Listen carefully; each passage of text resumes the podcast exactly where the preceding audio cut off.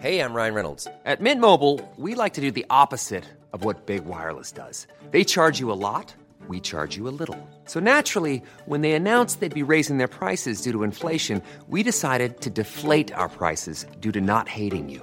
That's right. We're cutting the price of Mint Unlimited from $30 a month to just $15 a month. Give it a try at mintmobile.com slash switch. $45 upfront for three months plus taxes and fees. Promo rate for new customers for limited time. Unlimited more than 40 gigabytes per month. Slows. Full terms at mintmobile.com. There's never been a better time to find out why BetMGM is the king of sportsbooks. Download the BetMGM app and place a $10 moneyline wager on any NBA playoff game. If either team hits a three pointer in the game, you'll win $200 in free bets.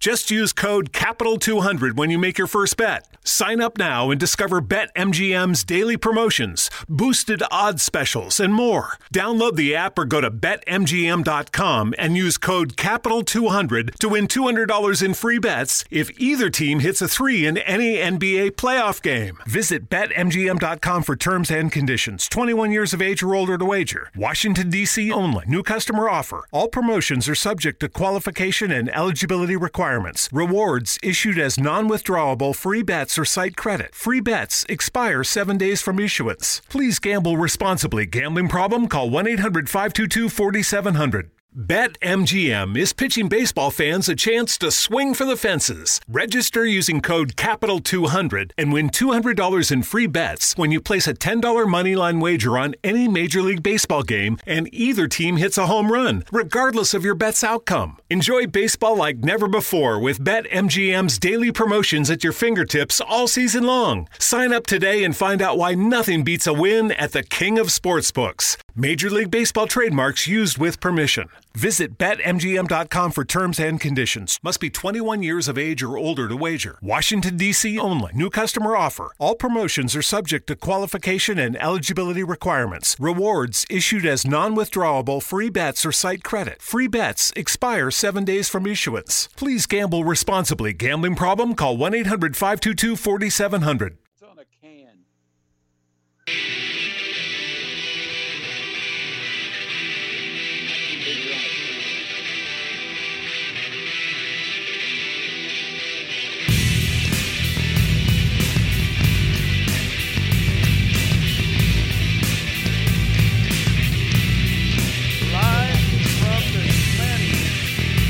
We're live from the Slammies. No, I'm sorry, the Sammies.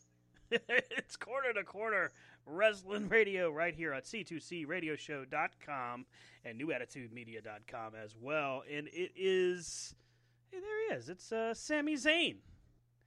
Uh, I guess he was a little upset that he did not win the Sammy for best wrestler. If it's your own award show, Brian, don't don't you have to win?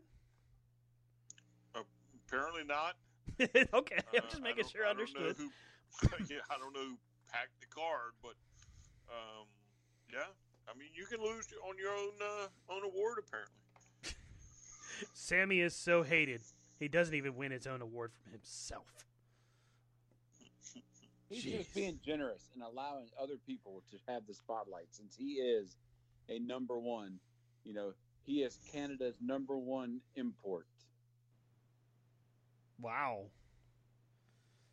Okay, that um Canada's number one import. I didn't see that coming. As you can hear, folks, that's Rob Hefner. That's Brian Taylor. I'm Stan Grubb. And of course, we're live. TLC is going on right now.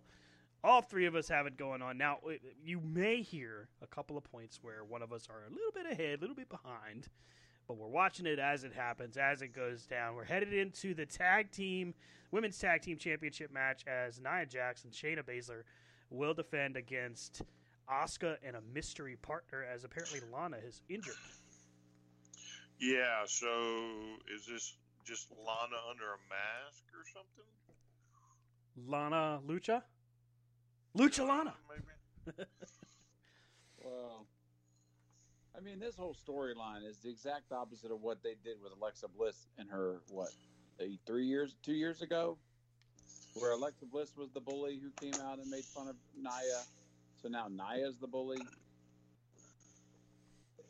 Well, if you remember, even during that storyline, they tried to play it up like uh, Alexa was the bully, but even though even though Na- Nia was the one doing all the, the damage, was literally physically abusing Alexa at every twist and turn, was the bully. But there you know. Be a star. Don't be a bully. And I like how they're just letting Shayna Baszler punk out the Raw Women's Oh! I forgot about that spot. Damn.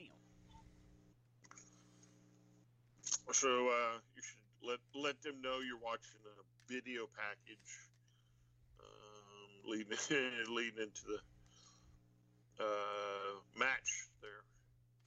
So, that's right. So we've got the the the obligatory recap video before the matchup. You know, the five minute long. This is what really went down before we got here, because wrestling fans apparently have the worst memories in the history of the world. Um, at least WWE fans. So we're seeing how Lana got hurt and apparently will not be able to compete tonight. So who will So- be Asuka's partner? Yeah, but here's the question: All right. If Lana hurt her leg, right? Why, Why was her head backboard? strapped to the yeah, to the gurney? That's that's Why messed up because I thought it was her arm. Since she hurt Yeah, like literally, she's got two straps across her head. I Enough thought it was her arm. The neck. I really thought it was her arm. Like I thought they busted her shoulder up or something. So No, it was her leg. Because they had her leg bent back when Nia dropped her, uh, gave the big leg drop on it. Oh, Shayna, you got to share the spotlight, okay? All right, so ready? Because uh, yeah, this I don't I don't know how much talking this will produce here, but just to keep the show moving, top She five should pick a finishers different of all time. top five finishers of all time as we wait an eternity for Nia, who should not be wearing that outfit to make it her way to the ring. Uh, top five finishers of all time. Hmm. Yep. Your top five finishers, Damn. or Rob, whoever wants to go first. I need a second. Let's let Rob go first. Rob, top five, buddy. The sleeper, Ooh, the Okay. sleeper put on the, by who? The DDT. Put, who's the sleeper on by? Oh, it's uh, shit. Yeah. Ted DiBiase did the sleeper. Oh, the Million Dollar Dream. Yeah, yeah. Yeah, yeah. That's my favorite iteration of the sleeper. I think that and the Katahajime, the Tazmission. Um, let's see, the DDT for Jake Roberts. There you go. Mm. Ra- Randy Savage's elbow from top rope. Okay, iconic Um, ones. Ric Flair's figure four. And number five, I just like it's. I don't know if it was his finisher, but I just always liked Arn Anderson's spine buster. Damn right. Damn right. Yeah, I say that was a. I say that was probably his finisher. Yeah, that's that was between that and his in the DDT. He did the gourd buster for a while, but it was usually the DDT or the spine buster that Arn would hit. Uh, okay, I'll go next. Um, hmm. Top five finishers. Uh, top number five would be the Frankensteiner that Scott Steiner used to do in tag teams. Oh yeah, I forgot about Man. that. that's. When that head would hit the mat, you'd be like, "Oh, that's done. You're done." Um, Yeah, I remember TJ tried to hit one. Oh, Yeah, that didn't Wow. go too well for him. oh, Uh, did in that in that when is that when y'all y'all split that poor kid, and he bled like a sieve? careful, Or is that a careful. He's one? he's built like a brick shithouse now, so he'll probably be. Well, yeah, but I don't have to worry about it. I didn't cut him open. You two did. Uh, no, he did that hard way. Well, no, I know that's what I'm saying. Was was that that incident? yes, that was. You split your younger brother. he thought he was Rey Mysterio, and Rob's like, "Nah, I'm Sid. No." no, he thought he was Rey Mysterio. He didn't say it, so I'm like, "What are you doing?" Bam. Whoop. Oops. And here's the mystery partner. Well, Charlotte Flair. Charlotte Flair. Looking good. Charlotte looks good. Let's see how That's, she. that's why I'm I'm kind of mesmerized. Yeah, yeah. I was a little caught up. Like I'm not gonna lie, I was watching her come to the ring. Like, wow, she looks good. Uh, hopefully, the the Botox I that she like had done teeth. previously. I Yeah, her like teeth are a little off-putting. Way too white. Yeah, too white. kind of like Romans. You know, Yeah. it's a little off-putting. You've had crappy-looking teeth for like decades. You come to the ring and it's solid white. You're like, um, She had- She Okay. had to do something on the four months she was home. Yeah. hopefully, hopefully she well, performs she up to before Charlotte. she left, but Yeah. it wasn't too long before she left. It looked like she Crayola should create down. a new color, a new crown. Teeth white. Charlotte White, white teeth. white. White teeth flare. You white teeth. She has Uh, um, she has a new endorsement by Colgate. Oh, nice. All right, so let's see. I said the Frankensteiner was number five. The the torture rack was always a favorite of mine. Oh, nice. It always looked good. It looked like it hurt like hell. Um, and it just it, it was just cool. Um, the Didn't power Mike bomb. Get you up in the torture rack? Yes, and it always hurt. Always hurt. Mike Mike could hit the stunner, which is still not a favorite finisher of mine, but was he would kick you and and literally it was like what Steve Austin said. He'd hit the kick to the dick and hit you with the stunner because he couldn't get his foot high enough to hit you in the stomach. So it was always a nut shot, and then you took a stunner. But Or he the- brought you down like he grabbed you and oh he dropped. Oh my god. Um, let's see. So I said the Frankensteiner, the torture rack, um, the power bomb, and I've always. I mean, By I who? You got to tell us. oh. Diesel, the jackknife, not Kevin Nash when he got to WCW, but I'm talking Diesel, because to that to that end, it, it, I could, you know that I'd have to put that as a tie between him and Vader, because they just looked the best. Like Vader, Vader could power bomb you, and you were you were not getting up. And Nash at the time when he when he was Diesel, the jackknife was a devastating finish. Um, so let's see, that's three. um, uh, I wanted to put another submission in there because I mean, for me, I already know what my top one is, and it's predictable for you guys. But I guess my Super kick. I mean, hey, you can't go wrong with Sweet Chin music. You really can't. Um, hmm. Damn. Brian stumped us all. We're not even 10 minutes in the show. We are just at 10 minutes, but. Uh, pick two more. I know, I know. Uh, so let's say. Actually, one more. Well, I- I've never seen anyone else do it, and everybody tells me they don't remember and they don't know who the guy was. But a tiptoe DDT, which we saw at a house show back in like the '90s, no one's ever Shark done it Boy Or since. was it Patriot Kid? It was the Ninja Warrior, Ninja Warrior. and oh, thank you for that. Hello. Um, damn it, Brian, you're distracting me. um, and then of course Shawn Michaels' Sweet Chin music. Uh, yeah, I I oh, can't. so you get to pick six then, huh? That No, I thought there was five. Did I pick? Did I pick I more? you- I'm sorry. Yeah, because you. I think because you threw the DDT in there. Oh well, I have a. har- I mean, Yeah, so your- DDT was Your amazing. super kick doesn't count. Damn it! Shame. You did No! not thank your favorite wrestler. Oh, sorry, Stan. you did not word this in the form of a question. we will penalize More you, More reason, yeah, more reason for him to leave an autograph sign in early when that you're bastard. That Stan Grub, what a son of a bitch! Doesn't even like my move. As he's looking two different directions. Sean over here. Who's talking to me? you know when they because you know they're gonna do a DX reunion here. The next one they do, somebody should really call them on that. oh my God, gee, no, there's no way you could do it. Why do it? Why, why put us through that Again, again? Yeah.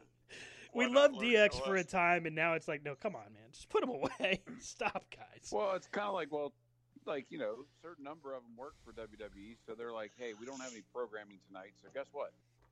It's right. The same way they used to do the the, the Raw, the flashback Raw. You know, Oh yeah. because most of them were working as agents, Oh, so they're Lord. like, "Oh, hey, Mm, that looks like it hurts. that is a nasty little wrist lock. Shayna right now has Asuka's hand just all kinds of contorted and twisted. Ugh. That's uh. I, I will say so far TLC has not been a bad bad uh, pay per view. So far. Uh, what happened before AJ and the the the triple threat there? Drew, AJ, and Miz. Uh. Give us a rundown, Maestro. Yeah. of, Yeah, you know, yeah, yeah. So we'll, we'll get to Brian's top five here in just a moment. Um, started Oh, the night. What, go ahead. Oh, none. I was gonna. Uh, no, go ahead. You, You want to do yours first, or you want me to just do No, a uh, I'm just trying to distract you. You What was the? What You was sent the, Sheeta what was at the me. rundown? Yeah, what's the rundown? All right, so we had It doesn't matter what the rundown is. son of a god, dad, son of a dirty rotten. Where's my damn uh, uh, Chevy Chase Clark Griswold moment? Rotten, no good, lying, four flashing, dickless son of a. Greatest Hey, Christmas movie of all time. yourself. That's not nice. Hey, hey, see, that's just mean. All right, so the pre-show had uh, Big E, Daniel Bryan, Otis, and Chad Gable beating uh, Sami Zayn, King Baron Corbin, Shinsuke Nakamura, and Cesaro. Excuse me, Cesaro. Um, Daniel Bryan's like, how far I've fallen. Uh, it sounds to me like Daniel Bryan is trying his hardest to transition into a backstage role. It's it's crazy to think that a few less than three years ago, we were of the mindset that we would never see him perform in a wrestling ring again, and now he's actually nearing his probably his legitimate retirement. Um, which hey, guy got to come back, win the title, have a great run, and you know one of the probably one of the coolest belts that we've seen. Definitely one of the most different belts I've ever seen. Whoa, it's a lot of gold. Yeah, that's uh, okay. Uh, TLC started off. Um, oh, good lord, don't need to see that. Uh, TLC started off with a TLC match for the WWE Championship. AJ Styles and Drew McIntyre. Uh, great run in, and then the Miz comes in to cash in, turns it into a triple threat TLC match, only to lose and Drew McIntyre to successfully retain. In the process of that, we get to see Omos, O M O S, um, take a chair shot to the back where the chair just shatters. It was a steel chair and it just splinters into pieces. This is Sarah's O'Reilly Auto Parts story. Driving cross country with two young children is ambitious, to say the least. Then our check engine light came on. We pulled into O'Reilly Auto Parts and they tested it. Turned out it was a faulty sensor. They referred us to a great mechanic just down the street, and we were back on the road in no time. Oh, oh, oh, O'Reilly Auto Parts. Pieces. Um, it was a great visual. We talked about it early on, thinking it's kind of a gimmick shot, but still, it just looked great. There's, if they keep doing, oh, the work Flair backstage. Oh, Her that- knee buckles. That doesn't look good. Well, not just her knee, but her ankle. Oh, ooh, oh, I, rough too. I am behind you guys, but yeah, I just saw. Damn, Nia Jax just, uh, she may need a need a minute. that looks like it hurt a Charlotte lot. has thinned out. She sure has. Andrade's I got her working was hard. Muscled up, but Yeah. Um. So AJ loses, almost ends up being the spotlight there. The the the really the big high spot. Uh, Drew retains. I don't know where they're going next with this, but we're going to talk about that a little bit further on because there's a rumor going around about what WWE's direction is going to be starting at the Royal Rumble. SmackDown Women's Championship was next. Carmella loses to Sasha Banks. Great matchup between these two. Uh, Sasha wins by submission.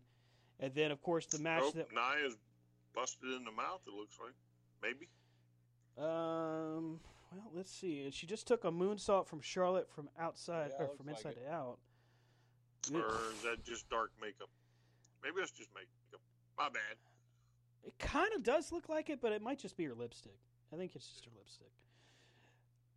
All right, so uh, going Man, for that boot was powerful to take Charlotte out. Oh my goodness. damn. She just didn't have it in her. She couldn't do it. Ouch! A lot of elbows to the head. Uh, let's see here. Hurt Business defeats the New Day to win the Raw Tag Team Championship. That was the match that ended as we came on the air. Um, it is good to see Shelton and Cedric get a get a shot there and actually have a, a standout role. Yeah. Uh, yeah. Um, it's just kind of interesting. Wonder what new, they'll do with New Day next. Well, and this was the this is the drawback from breaking up or spreading out the New Day is you're only going to have so much more things you can really do with them now. Yeah. Oh, nice little combination of spots there between Charlotte. Oh, what the hell?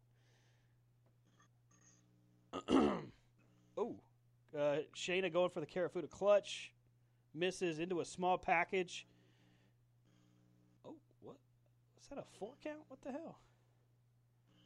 All right. Um, so we, of course, we're in the middle of the women's tag team championship, and as we were headed to this, and Brian said, "Hey, let's do the rundown." It's time for Brian to actually get his top five finishing moves of all time. Wait, what? What am I Where's, doing? where's your top five, sir? Your Oh, top my five. Top five. Yeah. Oh, man. Ric Flair. Ric Flair. Bret Hart, No, Ric Flair. Man, I hadn't Oh. even thought about Bret Hart, but hey, thanks for throwing him in there, bud. Um, Damn. no, I'm not going to use. I, I don't know if I'll use him. I'll keep him down somewhere down the line. So now she is the champ. wow. champ, champ. Asuka two Dual belts. champ. I don't. I don't. I don't particularly care for dual champs. I don't because I think that the women's tag belt was brought in to give other women a chance to shine, Yep. and they're doing the exact opposite of what it's meant to be. All right. So here's my prediction: WrestleMania, Charlotte versus Asuka. oh Jesus. I think. I think the writing is on the wall right here tonight. Damn you. Damn you. and Charlotte will be the bad guy. Again. Yeah, Charlotte will be heel in that. I mean, Asuka beat her, right? Or Mhm. no? Wait, no. How'd they go? Asuka's beating her. She's beating Asuka. At She broke. Yeah, yeah, yeah. She beat Asuka yeah. at WrestleMania. Yeah. Correct. Okay, yeah. So, I, or maybe Asuka goes bad. Maybe it's the other way. Maybe Asuka wants her revenge at WrestleMania. I would be okay with Asuka being the bad guy in that situation. kind of flip the script. Yeah. Anyway, so, here we go. So, uh, and in, this is no particular order. Y'all didn't have to put them in order. I Oh, wanted to hear see, five. now of course the rules Harvey change. Whippleman. Oh, jeez. I, I just wanted to hear five. I never told He you said to put 'em Harvey in. Whippleman. What did he even have a finish? Sebastian Booger. Damn. Who is that? Braun Strowman voicing the 2020. That's just nasty. Okay, am, am, am I going to be that that fan no. that says this is kind of like uh, in poor taste? Oh, and then there's Roman Reigns getting involved. Everybody's just beating up poor 2020. oh, 2020 taking an ass whipping. Ouch. Damn, Bayley.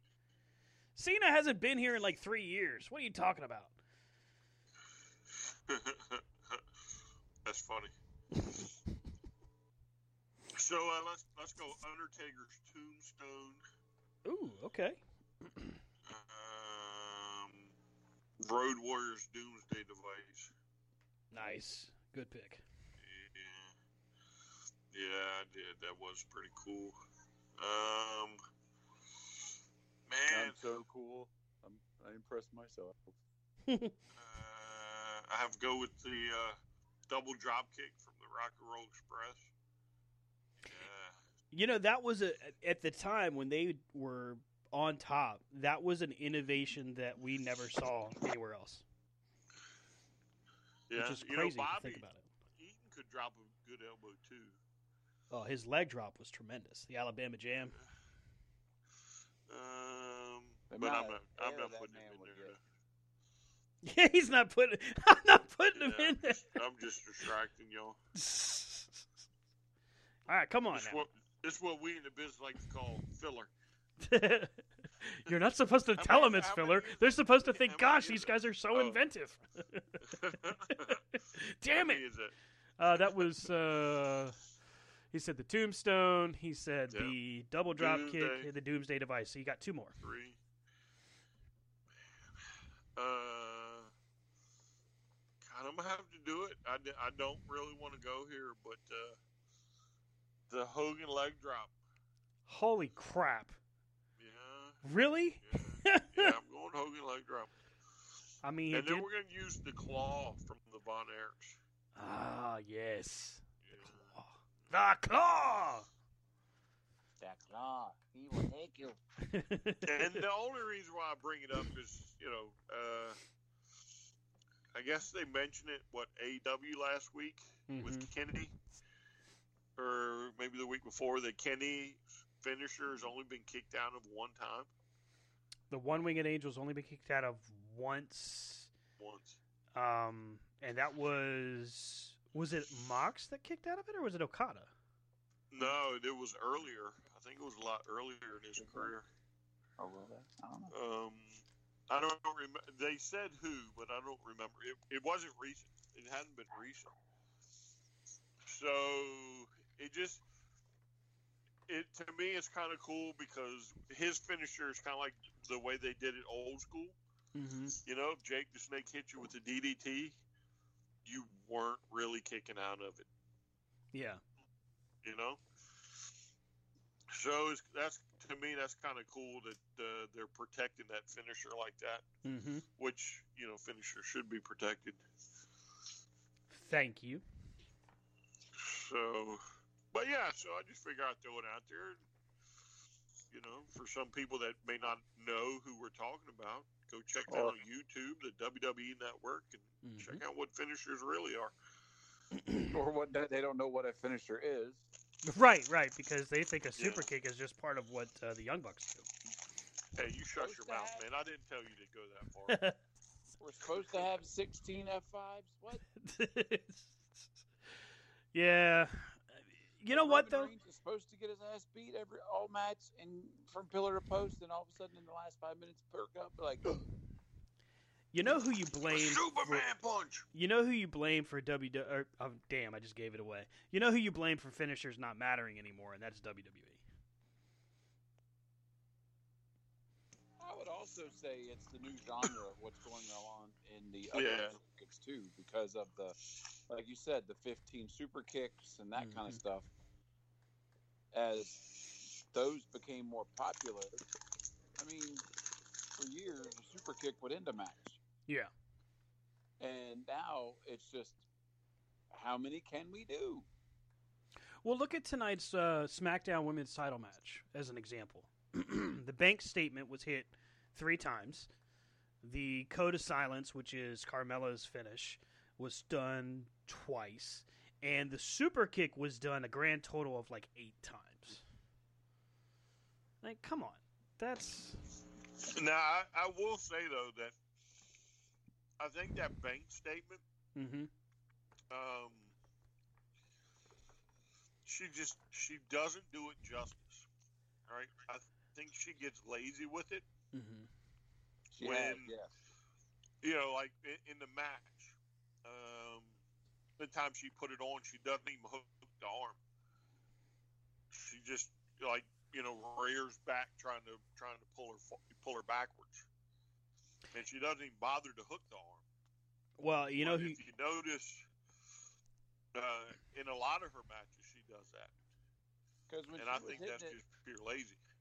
Yeah, I mean, when she was hitting it with the Charlotte Flair and Bayley in those matches early on, Becky Lynch, like she was cinching that thing in to the point where we're all like, "That's her spine," you know, like kind of the way Rusev was cinching in the Cobra, the Cobra clutch. Yeah, when when Rusev would put that camel clutch on her, and, and like bend them, it looked like their head was touching their toes backwards. That was pretty nasty.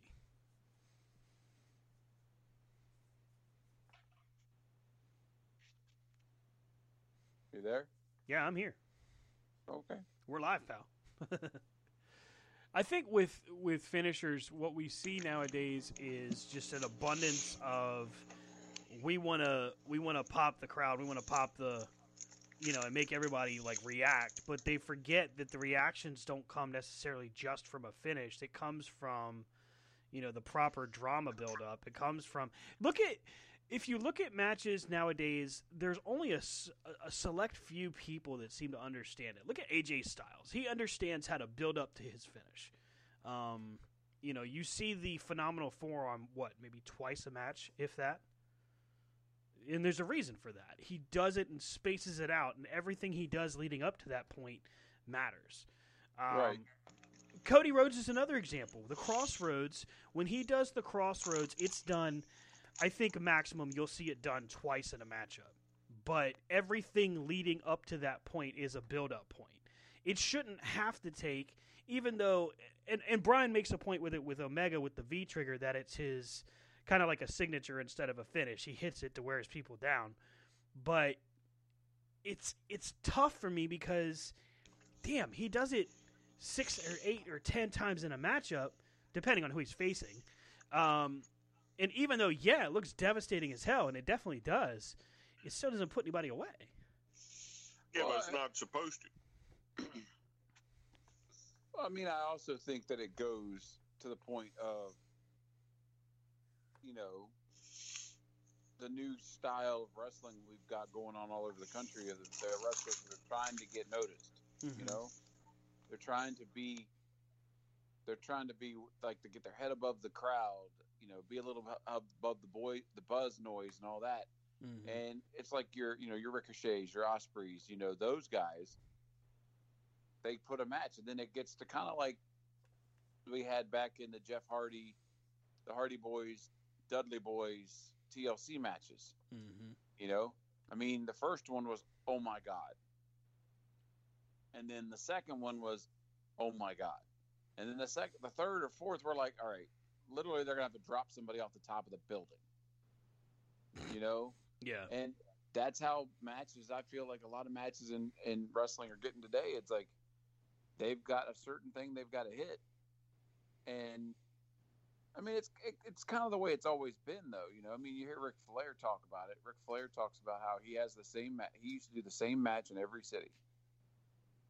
He'd let the other guy have a couple hot spot, high spots. He'd do his, but he did everything he normally did. Like he went, he did the whole running into the ropes and then flipping over backwards, upside down. You know, all that. But I think they just elevate it to the point where every match they've got to do the 15 super kicks, and we're mm-hmm. gonna jump off this, and we're gonna. Oh, everybody's going to be over there in the same corner, and we're all going to dive into these people who don't know we're coming, but they're magically standing in the right spot. You know? So, to me, that I think that's like it's just built that into it, you know, mm-hmm. as as time's gone on, because our society we we are numb society, you know. We're in a oh my god, what what can be best and better? That's why you know the movies get more gory and the graphics get better and Mhm. people do dumb shit online, you know, because they I want to be famous. Yeah, like that. Uh, what's the guy's name, Brian? The one that does the uh, crazy spots. Um, shoot, uh, superhuman. I think is what he calls himself. He, Yeah. Juggalos, That's right. whatever. yeah, it's for my juggalos and jigglettes.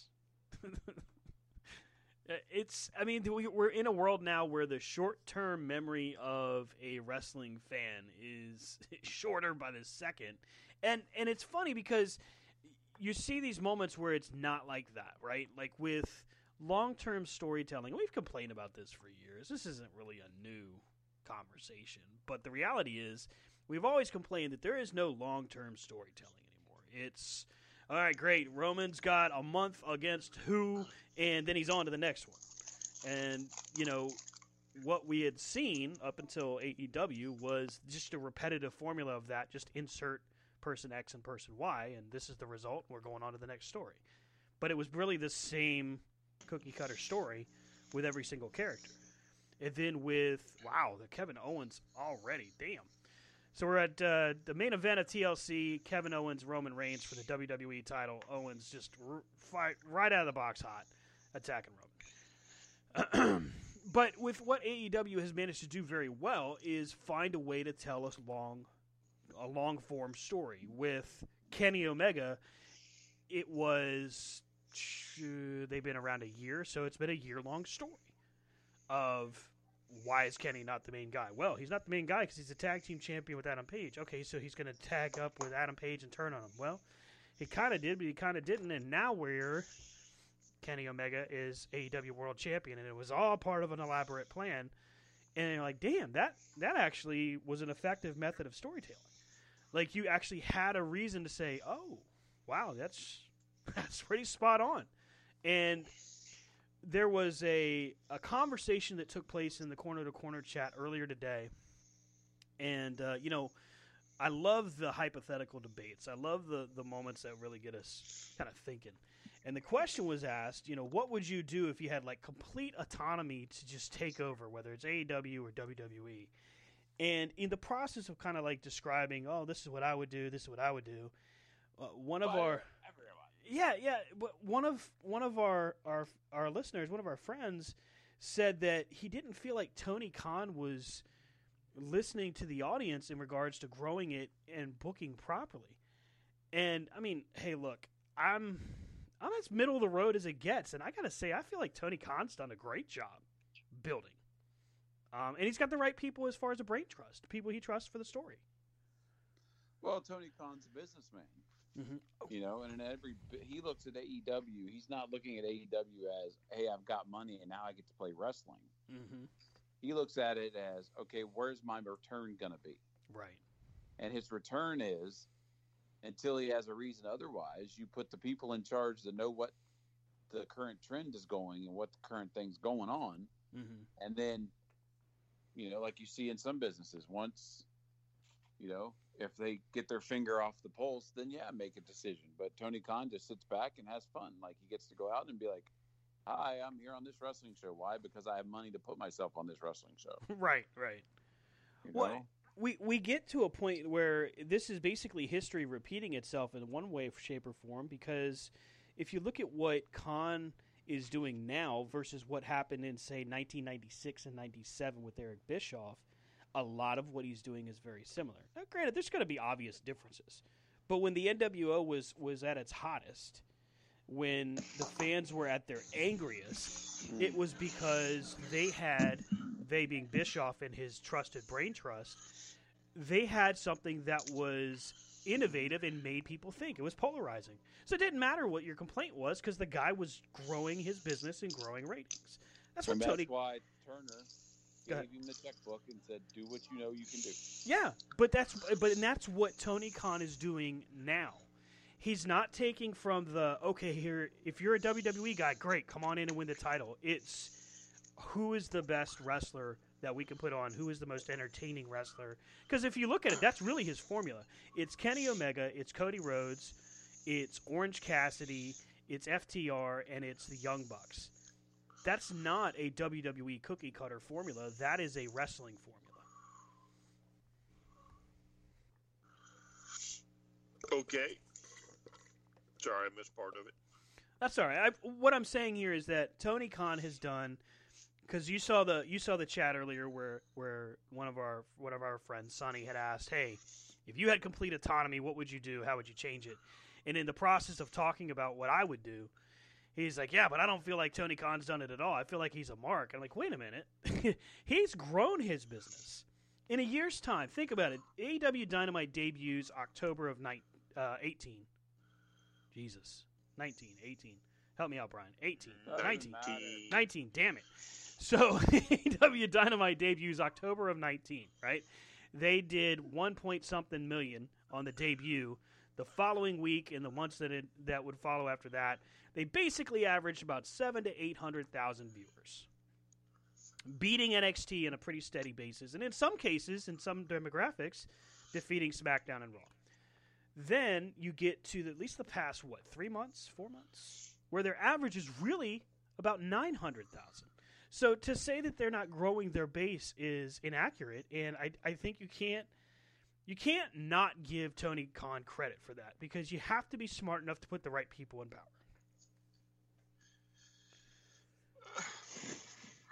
I mean, I think, unlike, oh, that was a bad spot. Yeah, that really got Um, hurt a lot. Oh, we did it again. Way to go. Damn. Um,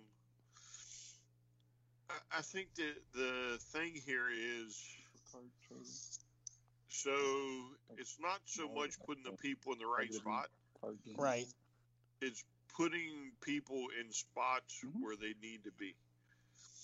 Uh, the WWE, it's it's no it's no secret that they hire soap opera act uh, writers to write this. mm-hmm.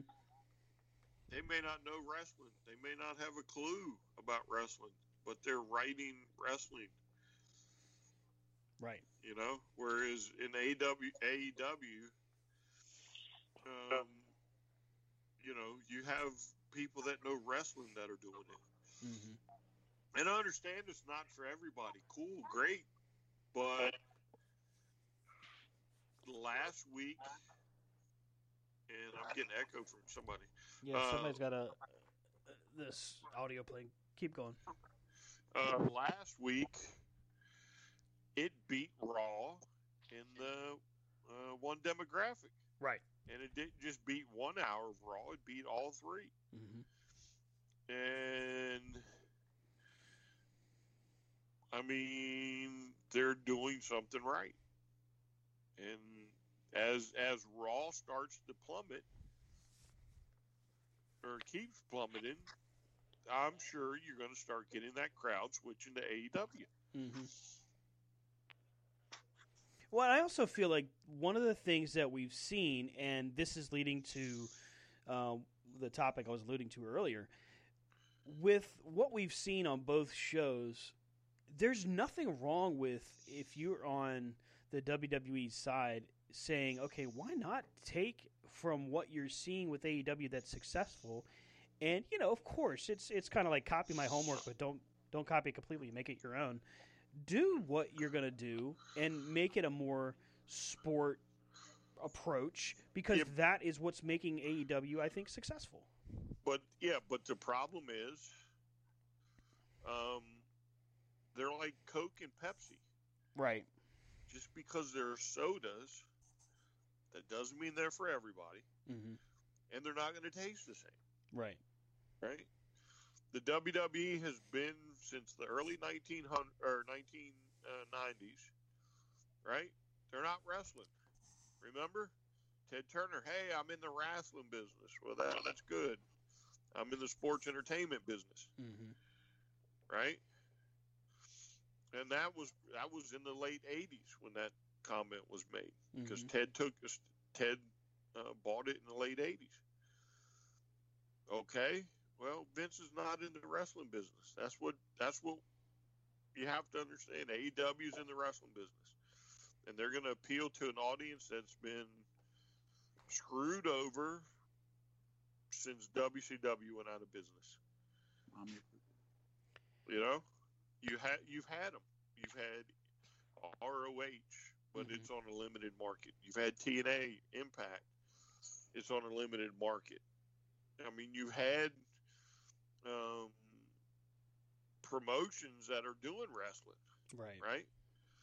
But through hook or by crook, for whatever reason, either they stay small or they get in bed with people that don't treat them right hmm and it doesn't grow. Well, AEW has found the right guy who's got enough money to say, nope, I want to do this. Let's do this. And respects it enough to want to do it right. Yeah, and you know, just because I have enough money and want to start my own wrestling business doesn't mean I'm a mark. Maybe it means I'm a smart businessman. Because if ten years down the line, AEW becomes the hot, you know, the the number one promotion in the country, Mm-hmm. I guess he made the right call, didn't he? Well, and that's where that's where I think some people forget, and and giving kind of giving the devil its due. Um, you know, WWE has maintained their position at the top, quote unquote, by ultimately eliminating competition by whatever means necessary. WCW, when they fought or won that fight, it was more of a war of attrition, and they just outlasted. Had WCW found proper investors with like Eric Bischoff and Fusient Media, for example, if that had happened, we could have very well seen a resurgence, and maybe WWE doesn't recover. Who knows? Yep. You know, there's there's a lot of possibilities there. But WCW shot themselves in the foot during the Monday Night Wars. Very true. If Because they they had, allowed too many inmates to run the asylum. Very Yeah. true. Too many egos got in play, and as long as egos stay out of play at the AEW like it is, and they have checks and balances, then it should be okay. You know, but that's the danger you play when you have the current talent kind of in charge Mm-hmm. is, you know, and, and it may not happen at AEW. It very well could not happen where, you know, egos get in play and be like, well, I want to turn at the top, yeah, but you know, and so, I mean, and I'm not saying it would. I'm just saying that that's what happened with WCW is too many egos got in play. Yeah, but in AEW, the only inmate that's running the asylum is Tony. True. You can make a suggestion. You can talk about what's going on, but ultimately, Tony has final say. So, unlike you know where Kevin Nash was a head booker and Kevin Sullivan was the head booker and Ole Anderson was the head booker and uh, who am I missing? Dusty was a head booker and uh, Russo and God, I know I'm missing. ultimately. Where yeah. yeah, where they literally would booking the booking themselves into you know uh, world title Goldberg. matches. Yeah. Yeah. Um, I don't think you have that in AEW. I think they Mhm. they have their stars. We're going to push their stars, and we're gonna we're gonna run certain stories. Um. So I mean, I mean, look, it took uh, the Young Bucks how long to get the titles? It took Kenny how long to get the title? Mhm. Um, Cody has had a title, but it's been for a short run compared to um, where everybody thought he was going to be. Well, and even that, even that, the the title itself was the one that seemed rushed, not Cody winning it. Like the TNT title was was a, a rumored title they were going to do in the second year. They rushed it because of the pandemic. Cody winning it was kind of like secondary, in my opinion. It was the title was coming, and if really, if you want to look at it, it was the AEW World Title, and that went to Jericho. Then you had the the the battle royal, the ring, which was MJF. So your first tag champs was SCU, and then you get to the TNT title. So even then, they were what six months, eight months in, maybe more into their run. Uh, probably about six for the TV. Mm-hmm. But I also think that's the good thing they did was because they're looking at longevity and they're looking at down the road. Because if they'd have come in and just put the belts on themselves, Mm-hmm. nobody would have turned in, Right, tuned in much longer because it'd been like, oh, okay, I can see what's happening here. right. You all have a you all have a federation, so you all can, you know, you all can Jerry Lawler everybody. But Right. Um, wow, what a reference. but I mean, he was what twenty eight time champion or something like that in Memphis. You know, so like that. um, so keeping themselves out of the spotlight, like not putting the belt on Kenny Omega right away, not putting the belt on the Young Bucks right away. Mhm. You know, really the only one that got any kind of push at, at first was Cody, but it wasn't Oof. until the TNA ti- the TNT titles came in. So somewhere under the rubble of the broadcast table, TLC Jay Uso or whatever, whichever Uso it is. Damn it, he's buried. Owens scaling the ladder to try to get the Universal title. come on, Mr. Big Bad he's not the head of gonna lose table. No, he's not losing it till Mania, if that, I don't even think he's losing it. Yeah, I Yeah. don't think he'd lose that mania either. Unless it's like uh the sad thing is, I mean, unless it's like Brock Lesnar or you know Goldberg, he's not losing that belt. And Well, that I- I sucks. I don't think he loses until a live crowd comes back. That would that would make sense at least as far as reaction, regardless of who it is against. But I will say that they're putting a good story together with Kevin Owens here to keep this feud going. Yes. Well, and Kevin Owens is one of those guys who's been a workhorse ever since he got in there with NXT. I mean, the guy has just done everything. He put Goldberg over. Okay, fine, let's put Goldberg over. I mean, he's not said no. And that's why he stays in the limelight. It's why he stays at the where he is.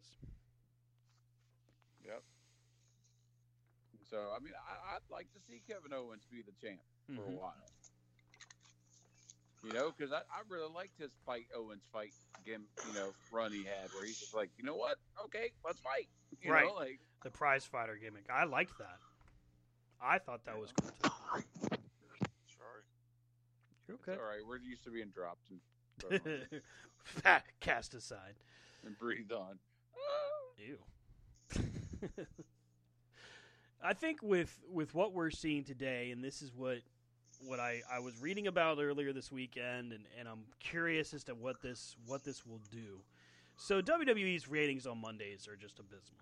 They've dropped so far. In fact, if you really are to do a historical study, since we've been talking about statistics and ratings, whereas AEW has climbed from the average, like I said, seven to eight over to nine hundred, and, and still moving up to Raw, which was at one point over six million, is now at one point two.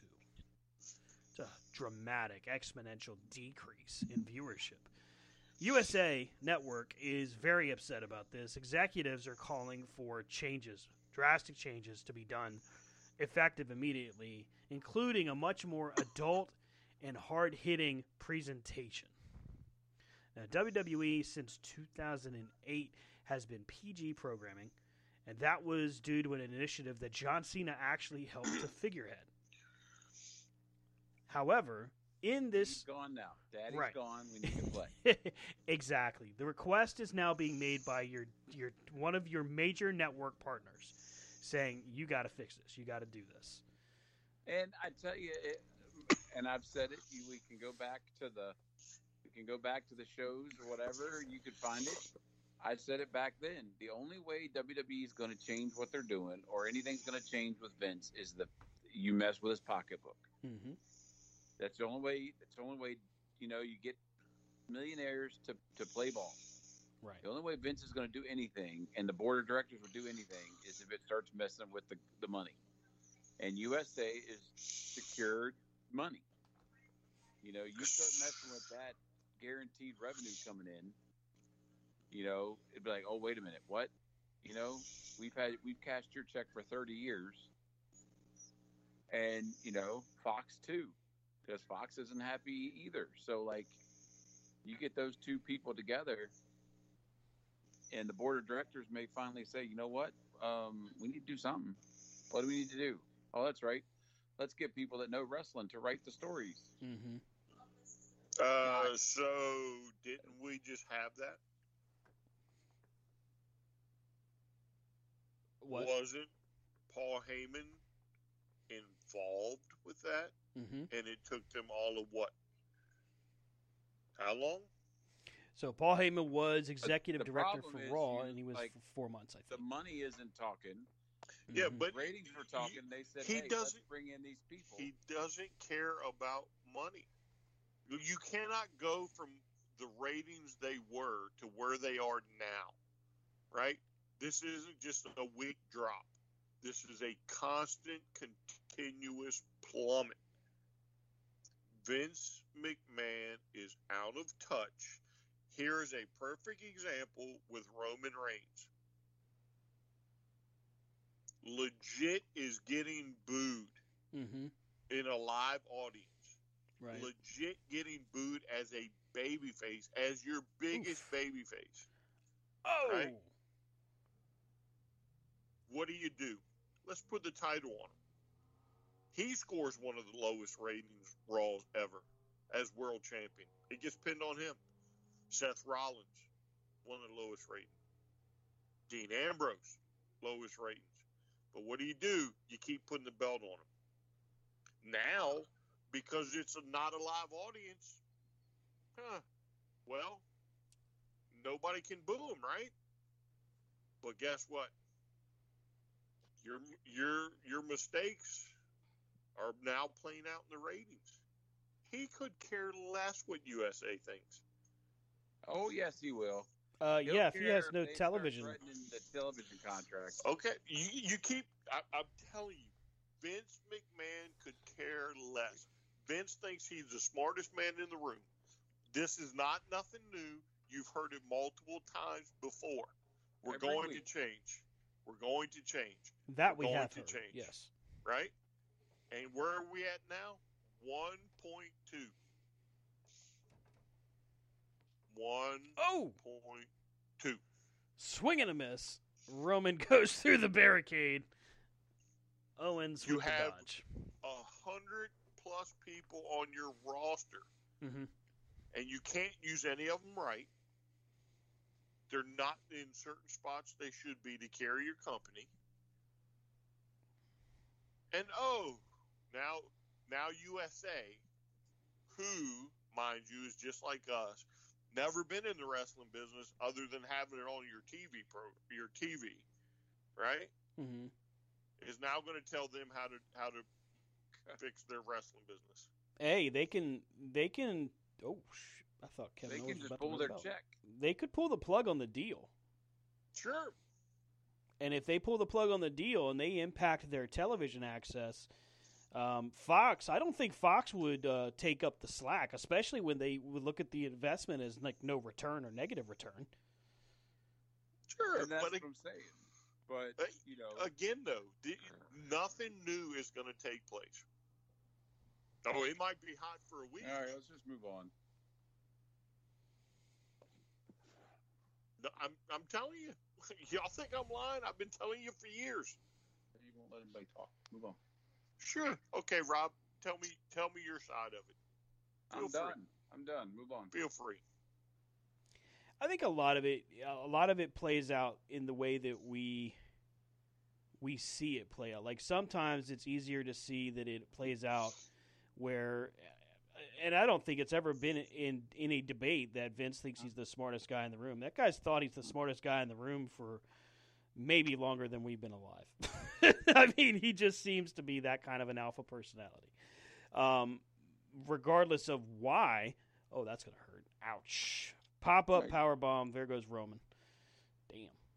Cut on the back. it goes cut on the back to when you put egos in storylines. Like I said, you know, 30 Mm-hmm. minutes ago. Like when Vince started putting himself in the storyline and involved, you know. Oh. Well, and then it, the the other factor there is, and this is where a lot of people would point out, you start believing your own hype. I mean, this is this is what Bischoff's downfall was in WCW. This is what Vince's downfall is being currently. You start to believe your own press, and after a while, the hey, you're he, that guy's a daggone genius, blah blah blah blah blah. And the reality is, I mean, is he? Is he? Well, okay, sure, he's had some great moves, but at the same time, and we've had this debate a lot. Um, Oh, those great moves have been Steve Austin taking a microphone and saying, "I'm going to do Austin 316" rather than whatever else they had given to him. The Rock that says, "Give me 30 seconds on the microphone, and if I stink up the joint, I'll never do it again." Bret Hart decides to do, you know, Team Canada kind of thing, the Hart Foundation, and turn heel. If Bret Hart doesn't take that banner, if Bret Hart doesn't do the standout routine that he does with Curt Hennig, they never give him that opportunity. Same goes for Shawn Michaels. Same goes for Hulk Hogan to an extent. Because if you don't have Hulk Hogan, it doesn't matter how smart Vince McMahon is because Hulk Hogan has to play that role. I truly don't believe that. Um, who was it? The guy that they thought that could have done it? Uh, Orndorff or um, damn, who's the other guy? Greg Valentine. They supposedly had a plan where if it wasn't Hogan, it was going to be Valentine or Orndorff. As popular as Orndorff was in that time, and he was very popular, it was nowhere close to where Hogan was in Minnesota. Oh, no. And, and in Valentine, as great of a hand as he is in the ring and a tremendous performer, never had the charisma that Hogan ever had. So, yeah, you can say that Vince has a lot of great, bold, genius strokes, but a lot of those great, bold, genius strokes are on the backs of some pretty huge names that had they not taken the risk that they did, that company doesn't grow. I, think I think that's something that we've talked about collectively that man, it is tough to see something that you followed for a long, long time just take a spill like no other. Like a NASCAR crash that's so out of control, you just can't help but go, damn, when does it end? Well, we've always said for years that the problem is it's not the talent, it's not Right.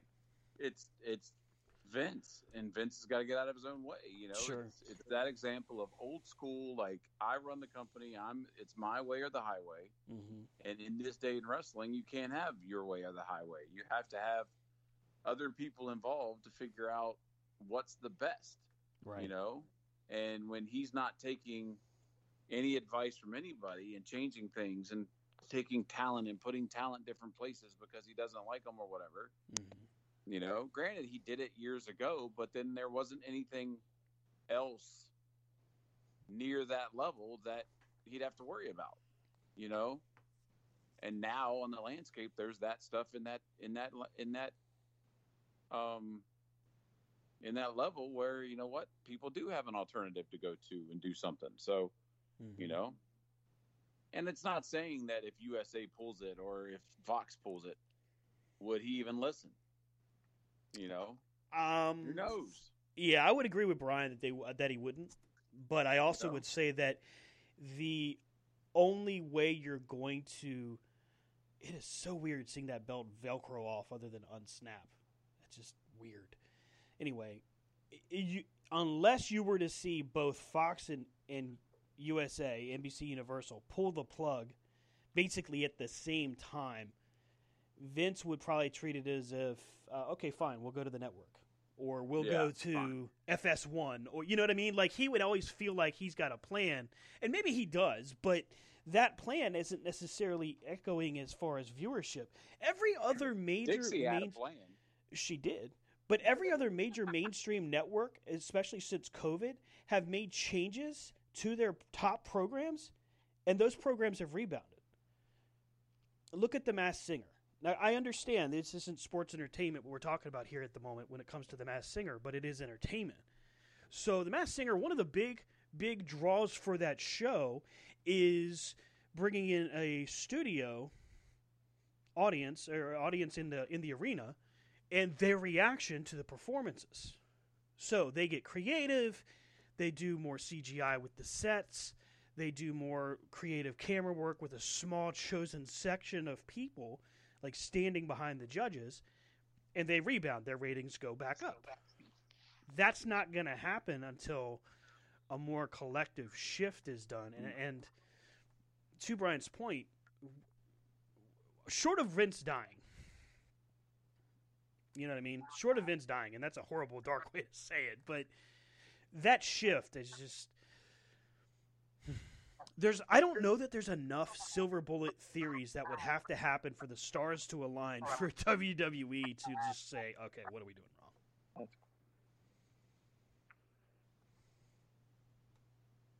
It's like perfect storm plus that shooting star plus you know the solar eclipse and somehow Vince hits his head walking out of the house and just goes, "Oh, I've done it wrong. I'm so sorry."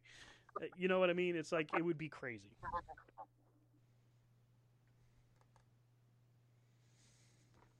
If you're keeping up with us here, uh, TLC closes out with Roman Reigns successfully retaining the Universal title over Kevin Owens. Um, a solid matchup between the two, hard hitting. The question becomes, you know, the the road to the Royal Rumble, which is what they're promoting right now.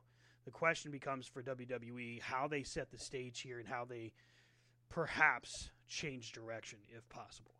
Um, and it's it's clear that that change of direction would have to be a true dedicated effort that would last much longer than the what was it four months whatever time it was that they had their executive directors of Heyman and Bischoff for SmackDown. Yeah, I mean, I agree with you. It's going to take a big change up top. It's not going to be something.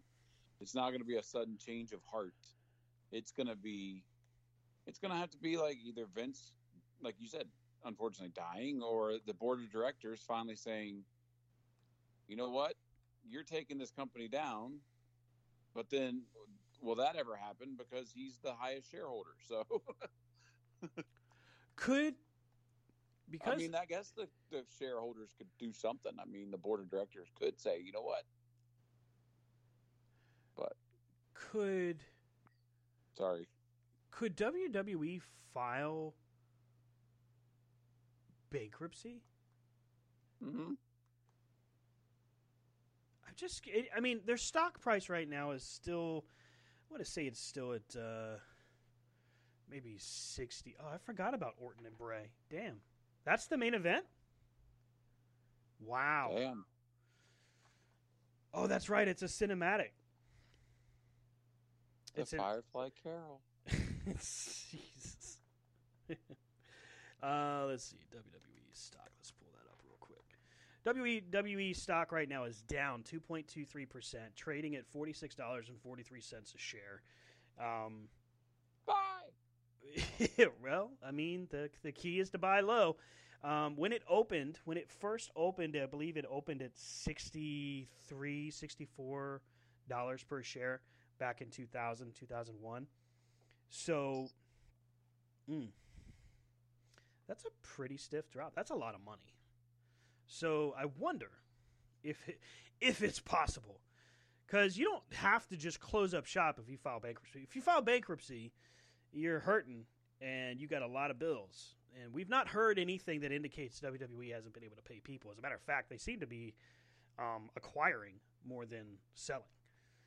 But we also see reports of different people in power Kevin Dunn, Stephanie McMahon, Triple H, Vince McMahon at one point, Shane at one point, and Linda selling shares. Yeah, it's never good when the people on, on you know the command of the ship's like, hey, don't mind us. We're just getting rid of some lifeboats. plus you have you know stories where Eric Bischoff, who you know at one point while Eric was just recently removed from his executive director position, jokes were made and comments were made that all you ever did was find Eric Bischoff in catering. But then Eric Bischoff goes on record, and this was just recently, where he had little to no creative input because he wasn't really able to give creative response to any storyline.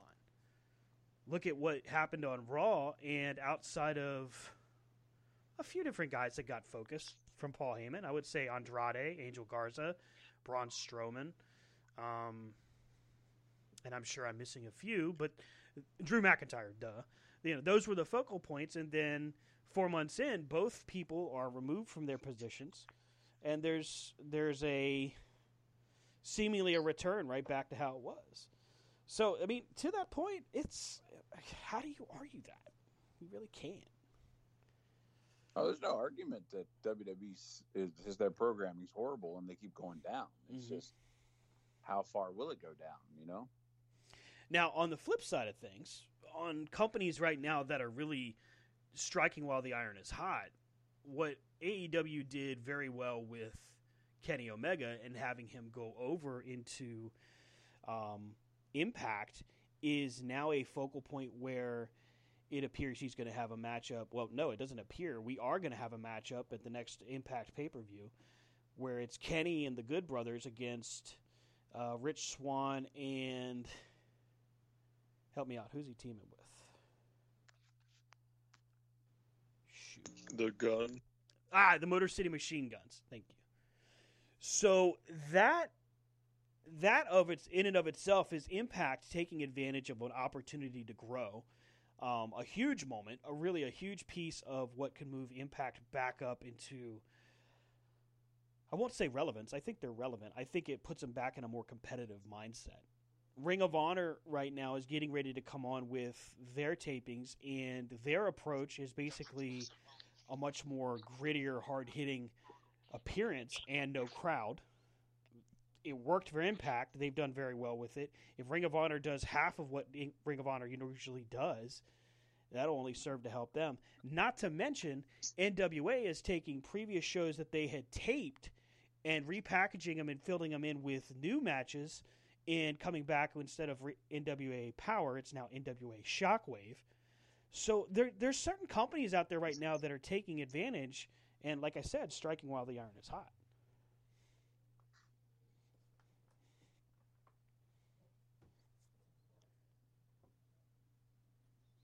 So NWA is throwing new matches in there. Yeah, so you, I think you posted in the uh, C2C chat the Trevor Murdoch screenshot. Yeah, but apparently that's old. Yeah, so he won the title from Aaron Stevens during the first part of the lockdown, so I would say March or April. But all they ever did was release um, screenshots. We never actually got the match on Power, and I don't think it aired on whatever pay per view it was that they tried with. It was uh, Aldis and uh, Marty Scurll. So we see screenshots of it, and then they just recently aired it on NWA Shockwave. At the same time, while they're doing that, they're taping new matches. So I think it was um, Thunder Rosa, and it wasn't. Shoot, I can't remember who her opponent was, but this past week had a Thunder Rosa match that was new. Um, I'll pull that up here. But the I'm point thinking about the the the point here is is it's it's it's interesting to see the companies that are smart enough to just say, you know what, fine, you do what you're doing over there on USA and Fox, because okay, here's what I'm going to do, and this is this is what I'm doing. Is Gold, Goldberg is watching the Firefly Funhouse match. Here's Goldberg. Well, I think if we go back, like I think Brian said it back years ago was the fact that like the one way to compete and make a dent in the in the E was for all the other federations to kind of band up and do something like they're kind of doing now. You know, you take AEW, one of the hottest the hottest property right now in wrestling coming in, Mhm. and what do they do? They reach out with Impact, a company that's been around a while but's been struggling, you know, to get the the, notori- the notoriety and get back in the mainstream. So then they reach out and they're now they're going to do things with that, and it's they already have a working relationship with NWA. So it's like it's what he said years ago. These other if these smaller if these other promotions band together and kind of make a coalition, shall we say, Mhm. you know, it's going to be like, oh well, I got to tune in on, you know, Access TV to see Kenny Omega. Oh, now I got to go to NWA because guess what? The Young Bucks are going to be on NWA. You know, like, Oh, jeez. you know, There's a, uh, a, a an Instagram post I think Kenny Omega posted where he had a an illustration of what appeared to be like the Infinity Gauntlet, only instead of it being the gems, it was different world titles, and it had the NWA, it had uh, Impact, AAA. AAA, yeah, uh, AEW, and I think I saw it had IWGP on there. I think I saw that. Yeah, it had that. But that's been a huge, huge pl- plus for uh, wrestling in general. I mean, it.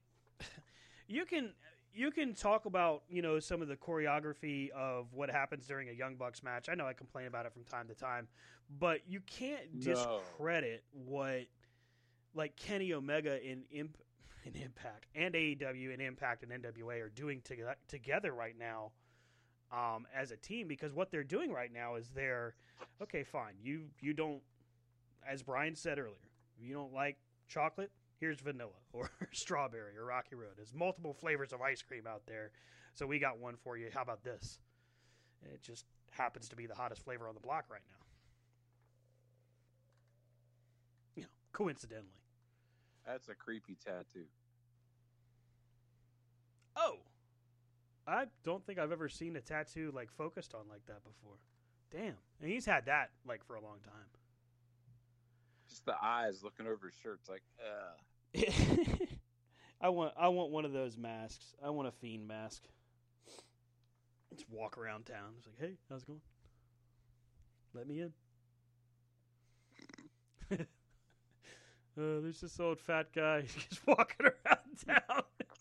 it's too bad you still don't work for that other company knocking on people's doors. Oh, jeez. Uh, can I offer you? To, would you like to buy it? No, go away. Mommy! Scary little kids. Hey, Brian.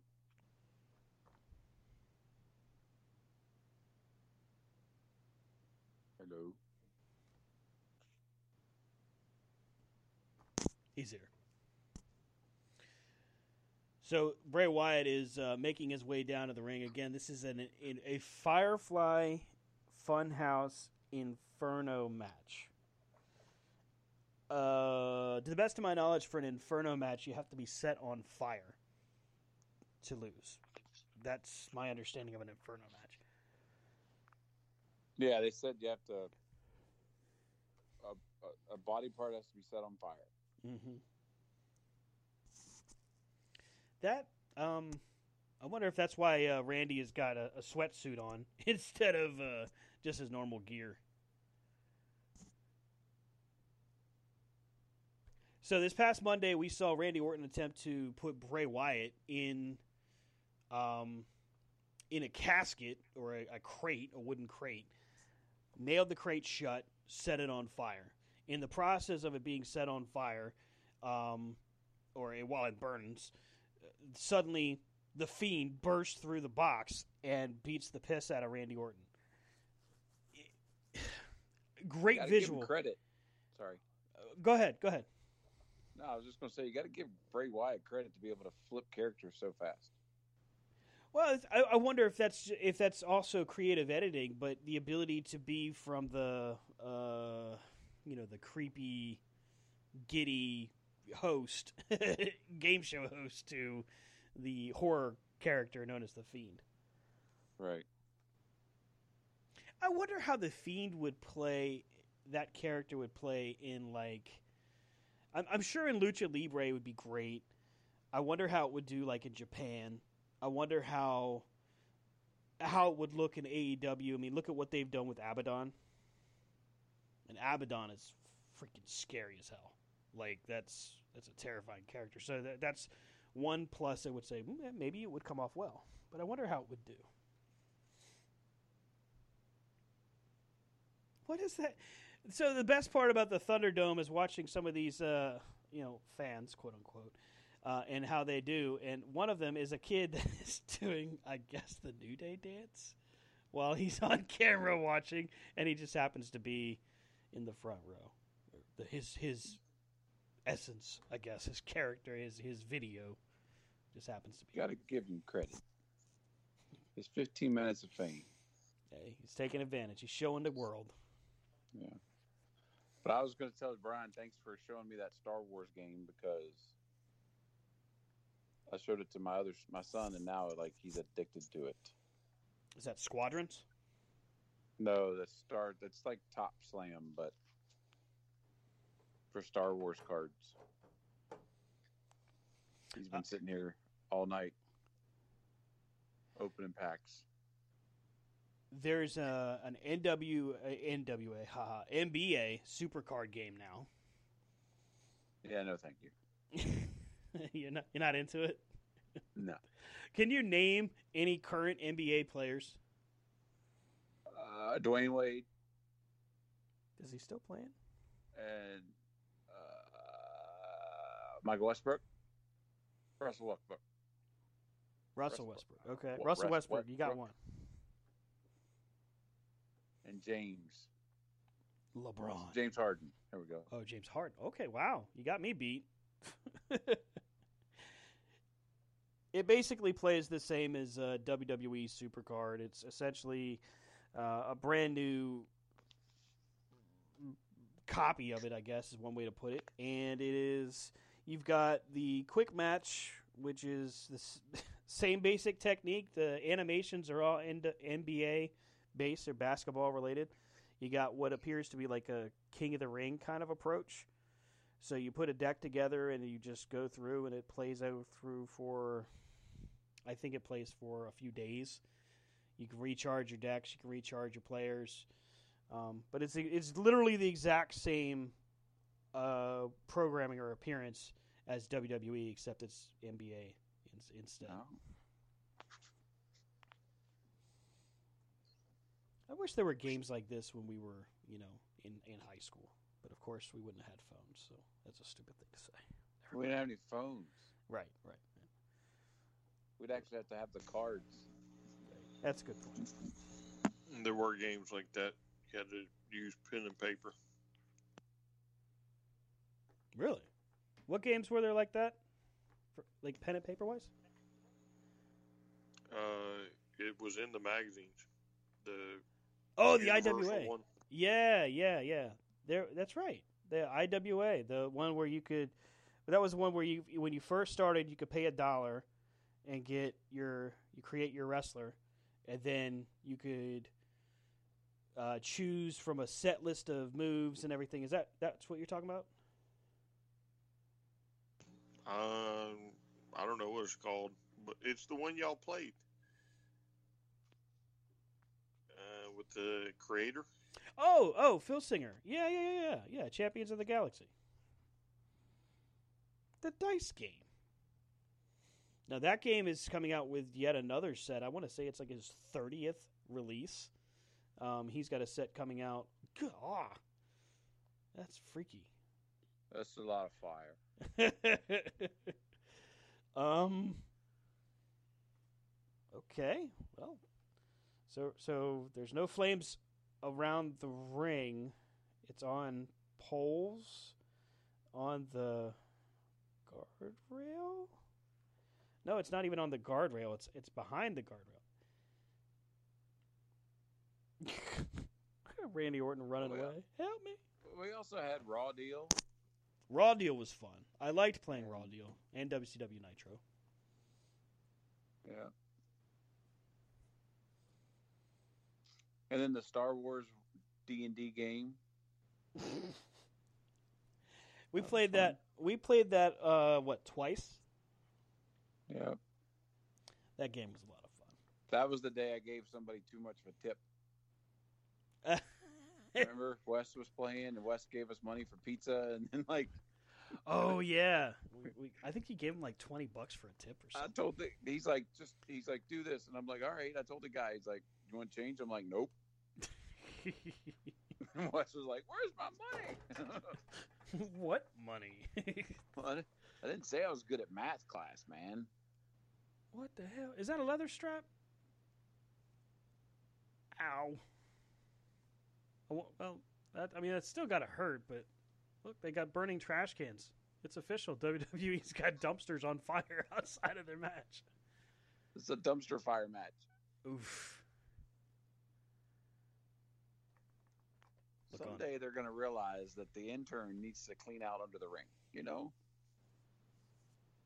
It's just random ass leather straps. Let's just Oh. put leather straps. Oh. Oh. Oh hell. Oh okay. Um, wait. uh, look out! You see it now? Yeah. Damn. That's insane. So he just draped a, a leather strap. He had gotten one from under the ring, started whipping Randy Orton with it. Then he took another one, which um, he held on to for a second. Then he draped it into the fire and he tried to smash Randy Orton with it. That was insane. A freaking pickaxe? Really? Because they're because any wrestler's going to be like, yeah, hit me with a pickaxe, please. He's gonna connect with the pickaxe. he's gonna. He's gonna. Right. Okay. Um. That's like the wrestler's like, here, hit me with this gimmick cinder block. Well, this goes back to the whole like when is a a cinematic or a gimmick match, you know, too far.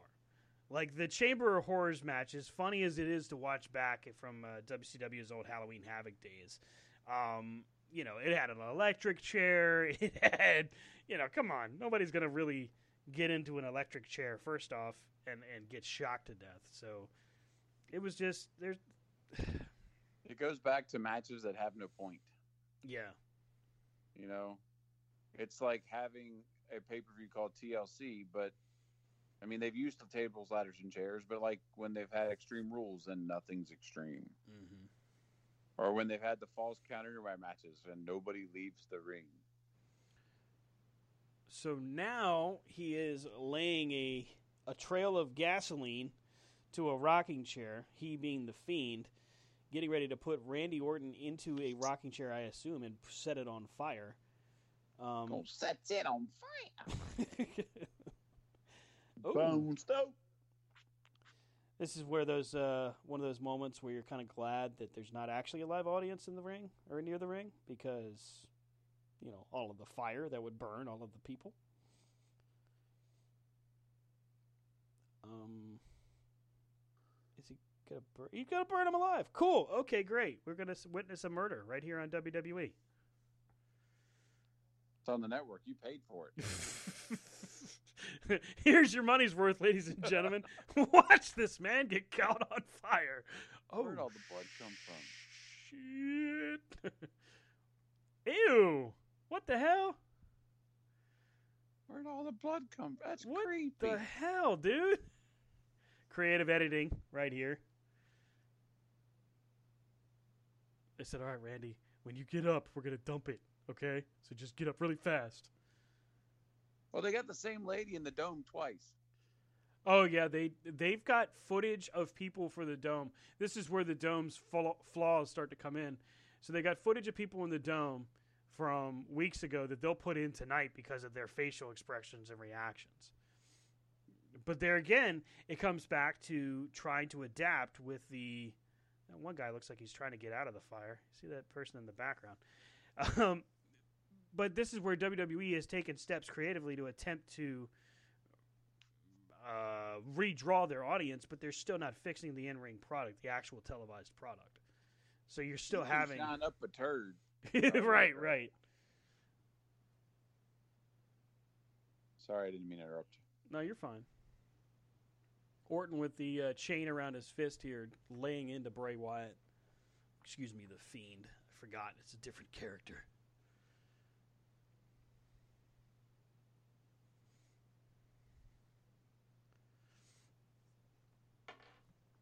What in the world? dude. It's easy to get caught up in these uh, pay per view moments, you know, where you're trying to figure out just what the hell you're watching because they're trying to put each other on fire. It's not exactly like there's just here's a near fall. It's, it's just it's a super kick or power bomb. No, no, no. We're gonna put you on fire. Remember we talked about finishers Mm-hmm. and the way matches should end. Damn. Uh, the fiend with the rock bottom. Excuse me, as Michael Cole would call it, a uranage. My bad. Sorry, Mr. Cole. Dare you call it that, Rock?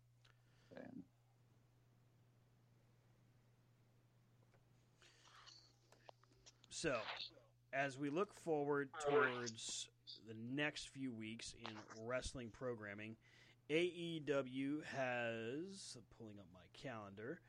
They've got Revolution, which is the next pay per view, but they've also got uh, a a holiday bash where they recently did. I don't know if you guys saw this, but a a, a recreation of a Christmas story with MJF as uh, Ralphie with Chris Jericho as Santa Claus, uh, Wardlow as one of the elves, and they recreate the scene where he's trying to ask uh, Ralphie what he wants for Christmas, and Ralphie freezes up. Of course- shoot your eye out. Well, there's that, and then there, of course, uh, MJF dressed up as as the uh, as Ralphie, but he's in the pink bunny outfit.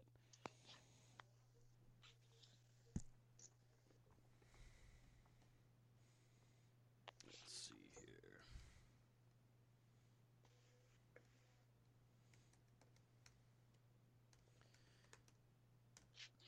Now, the AEW uh, for this week, Dynamite for this week, has already been taped. Um, there are uh, spoilers out there if you want to, but I think a lot of people are going to watch regardless of what has already been reported. Um, I wanted to get your take on Kenny Omega and Joey Janela because I honestly wasn't expecting much out of this matchup, and I had to say that this is probably the best showing that Joey Janela has had since AEW started.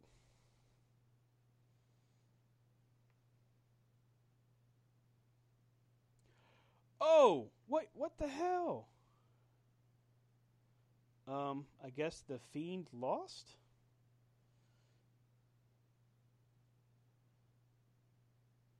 I would say. What the hell?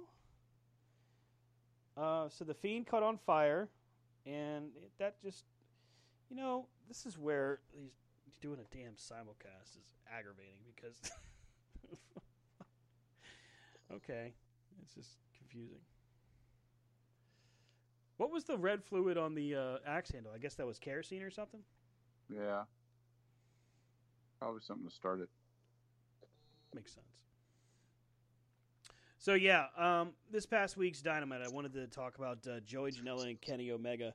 Um, I actually was surprised that they gave Joey as much time to shine as they did, and it actually there were a couple moments where it seemed like he might win and get himself a, a true title shot. But at first, didn't they announce this as a title matchup, and then did they change it? I guess on Wednesday.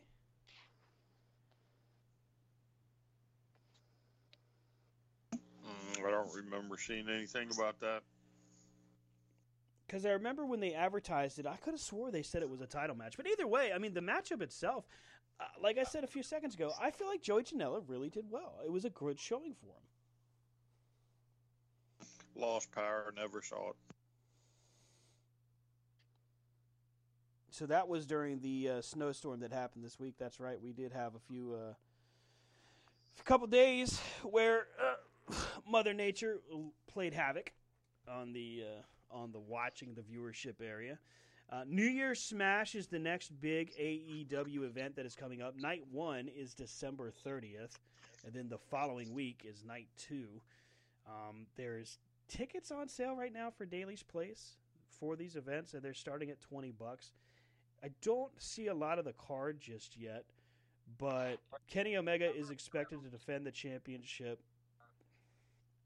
Uh, Sting is expected to be there.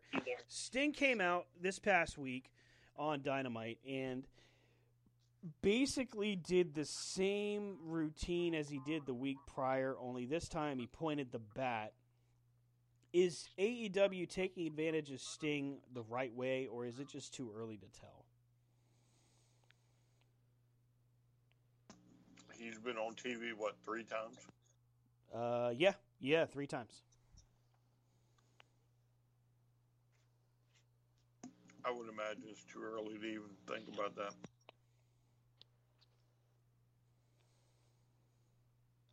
Yeah, when when you look at what he's done, it's been in in uh, s- select moments. It's been carefully timed and carefully placed. I feel like popularity wise, using Sting on television is not a bad move as long as you're not overexposing him. And he hasn't really done anything to consider him exposed or overexposed, to say that anyway.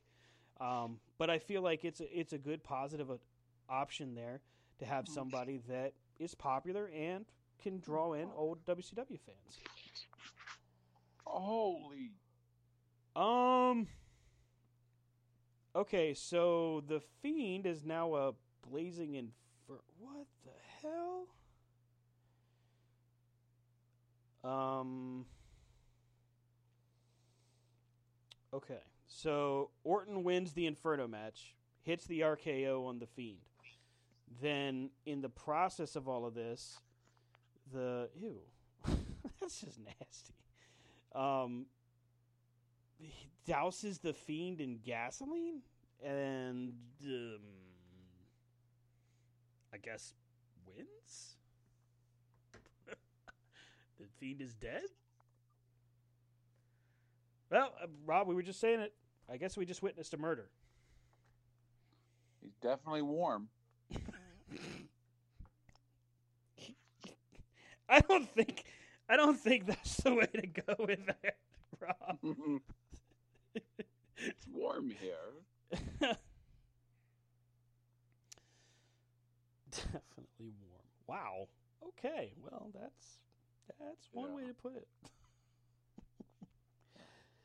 They're doing something on Lex Luger. Uh, WWE Icons is the special that I, I guess they're previewing here, and this is a, a one-time look at Lex Luger, the uh, Lex Express, the All-American Lex Luger.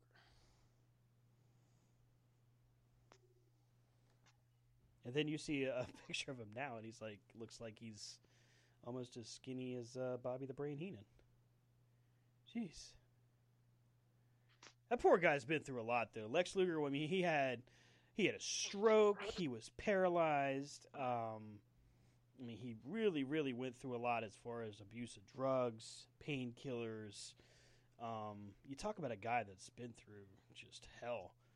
But interesting to take a look at, at his run in WWE. I wonder if they are as creative with this as they usually are. By creative, I mean, you know, selective with their memory. Of what? Of what they're going to show? Well, I just yeah, I'm curious if if they treat it like, oh, you know, Lex Luger is a great American icon and a true legend of our sport, or do they do they tell the full story? Like it's on right now. This is first look of WWE icons, um, and I wonder if they are going to tell the story of hey, he had a, a battle with drug abuse, a battle with addiction, or if they tell it just from the the angle of true icon of the business kind of thing.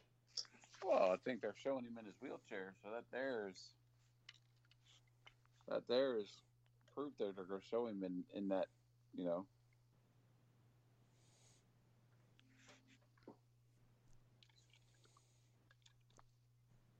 How many icons have they done?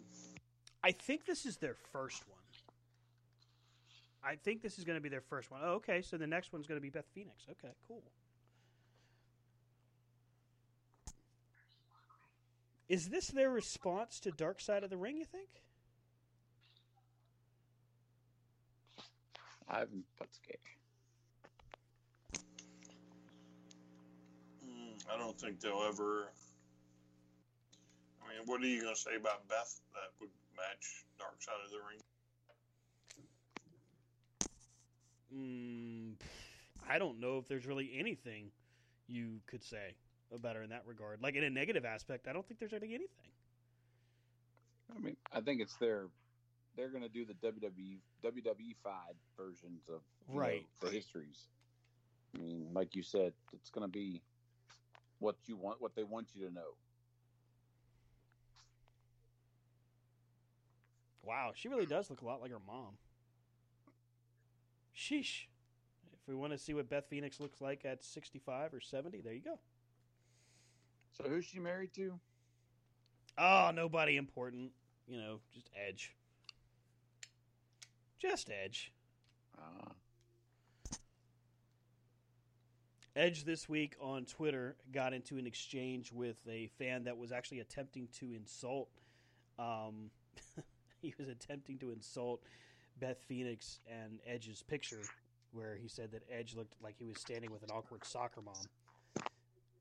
Edge returned fire in kind, and let me just pull this back up because I thought this was kind of stellar. It's always nice to see when when somebody says something they think that no one's going to call them on it and they get blasted. Let me pull this up here.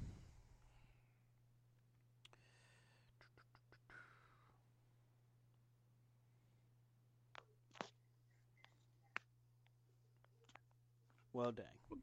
depending on how these things go, I mean, I wouldn't mind watching. I like the documentaries that they do on these. I liked the um, I liked the the documentaries or the twenty fours of when the Hardys came back, um, and also when Rob, Rob Van Dam. oh, interesting.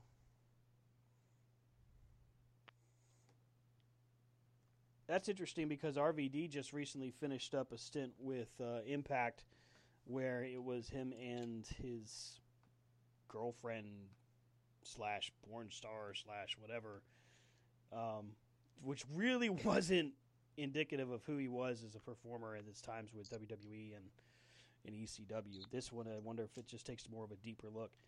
And there again, the question of we'll look at when he got in trouble with uh, marijuana. It's funny how we see just the negative side of things at times. Mm-hmm.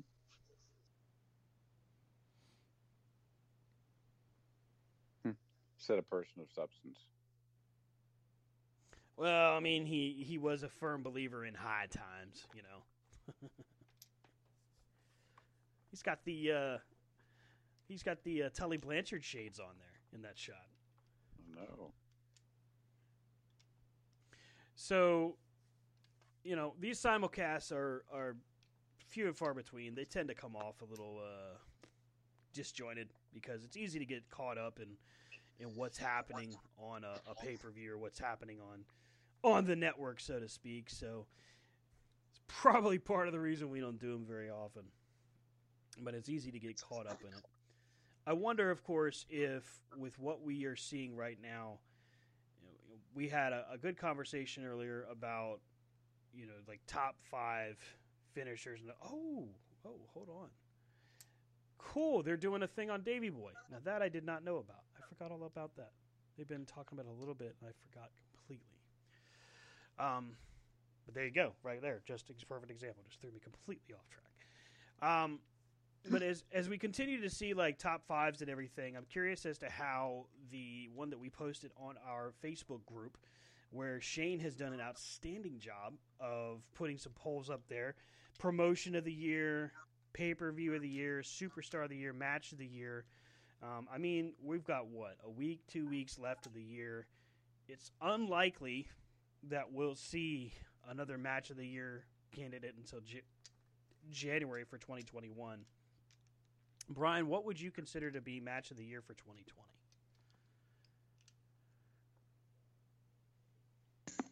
Oh, I don't, I don't know.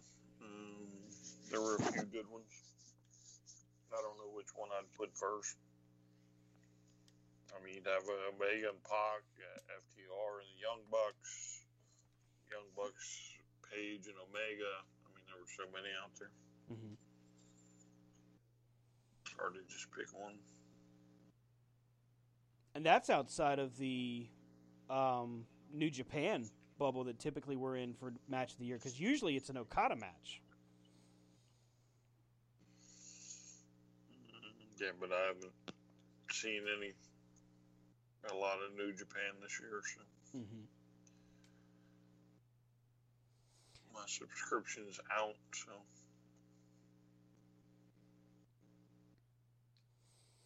I think that when you look at match of the year, I, I would probably go if if we're really just kind of going off of what elevated all sides and what really got the most attention and, and had the most like dramatic effect. Man, it, it's hard to say anything negative about Page and Omega against the Bucks. I, I might have to give that a match of the year nod. Although you know you you bring up Omega and Pac, their matches were great, and Pac is uh, coming after Omega for a title shot, and so is Rey Fenix, which could that could quietly be a sleeper match of the year.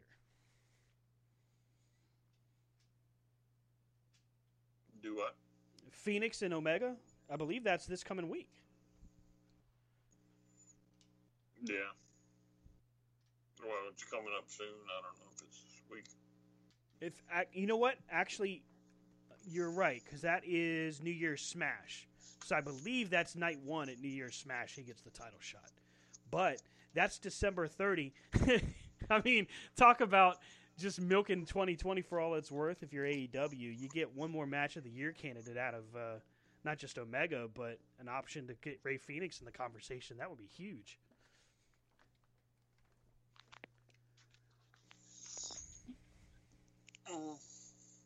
Yeah. Um, but again, the spoilers are out there, so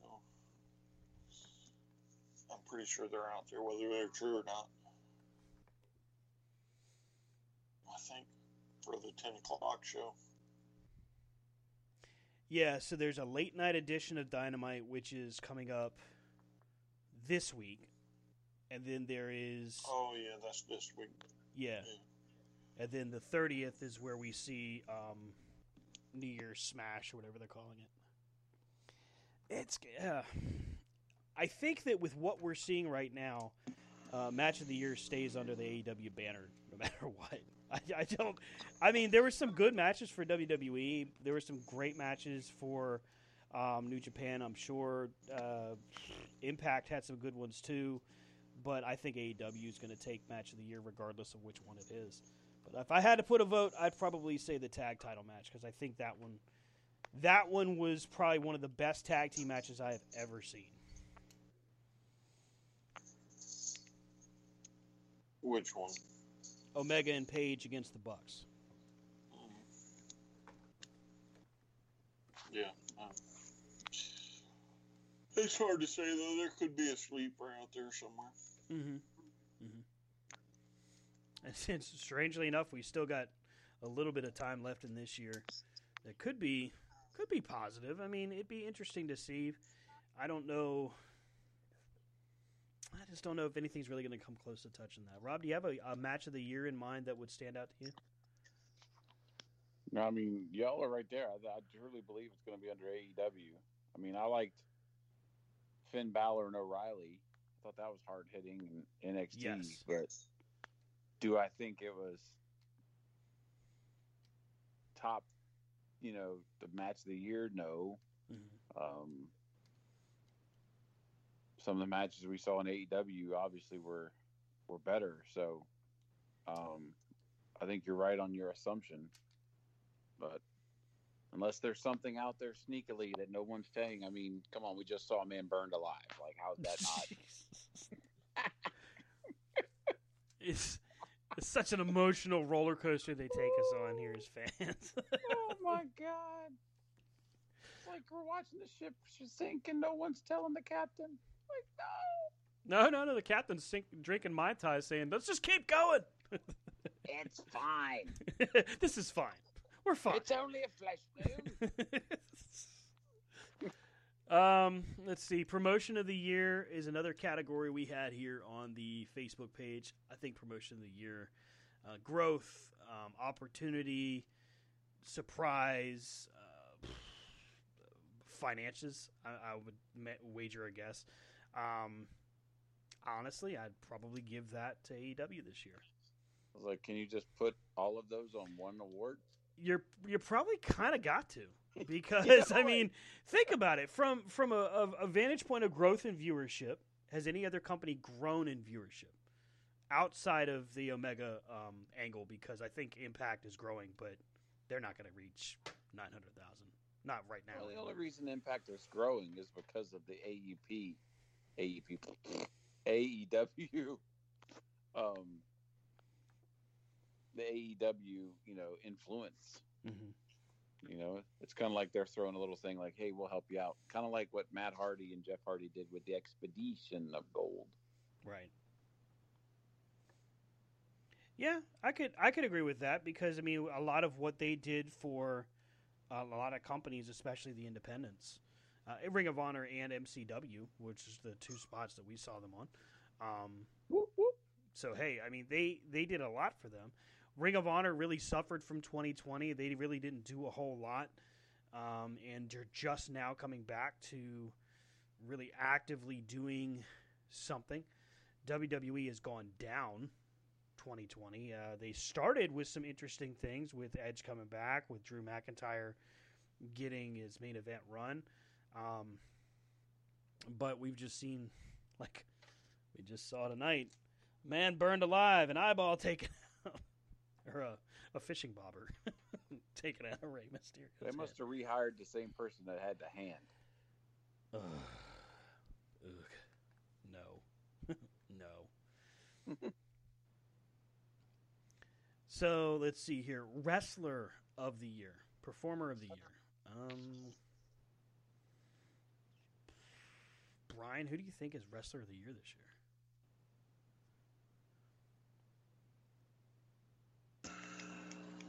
Um,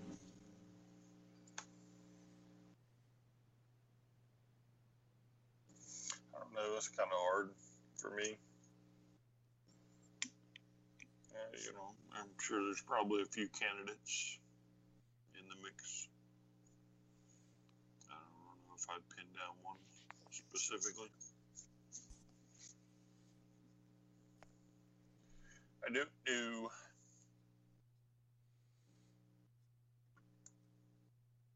There, there could be an argument for a few different guys. Um, I think Omega, for his his run all year long, has been consistent. I don't know if I would say wrestler of the year overall, but it's kind of hard to argue against it.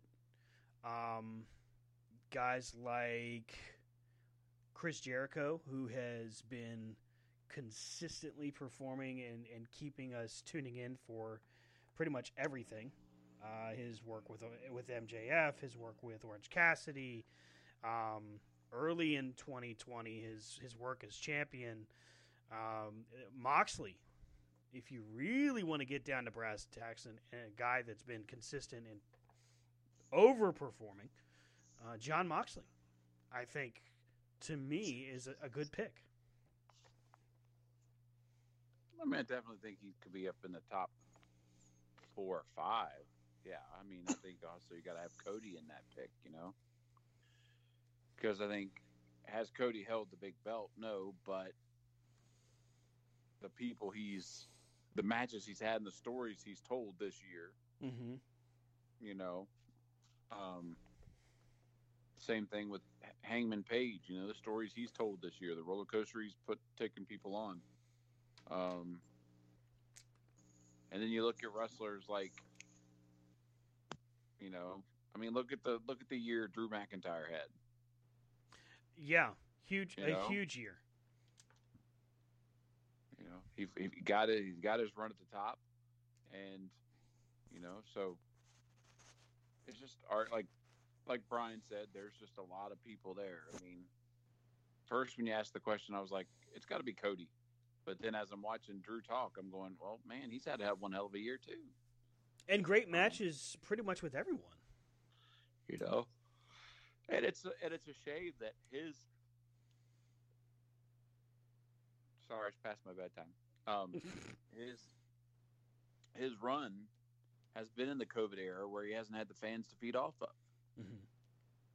You know, imagine his what the what the different matches he's done if he had the fans to pop at the in the arena. Mm-hmm. You know, I feel like Finn Balor and Adam Cole both kind of get a nod as well, even even if it's only in the regards maybe like an honorable mention, because they've both had really good years. Um, Adam Cole and uh, Finn Balor had some great matches for the title, and uh, hey, you mentioned it earlier, Kyle O'Reilly. If we're talking about a breakout performer this year, um, O'Reilly really stepped up, and his matchup with Balor was huge. Oh yeah. My face hurt after that match. Oh, how about your ribs? Know? that was that was as hard hitting of a contest as I can recall seeing in a while. Um, on par with a New Japan or honestly a Walter match because Walter beats the crap out of people. Um, which another guy, another match of the year candidate, Walter versus uh, uh, Ilja Dragunov. I did not pronounce that right. I know for a fact, but it's whatever. Um, Well, it's like when they. Sorry, go ahead. no, no, no. Go ahead. Go ahead. I was I was done. Like when they keep saying that, you know, um, always held the belt for 600 and blah blah blah days, and I'm like, well, he hasn't defended it, Mm-hmm. you know. But he teased what he teased. Uh, Yes, it is. Uh, let's see. That's kind of the the rankings as they are now. Um, news wise, uh, guys, you tell me. Am I missing anything news wise that that happened this week?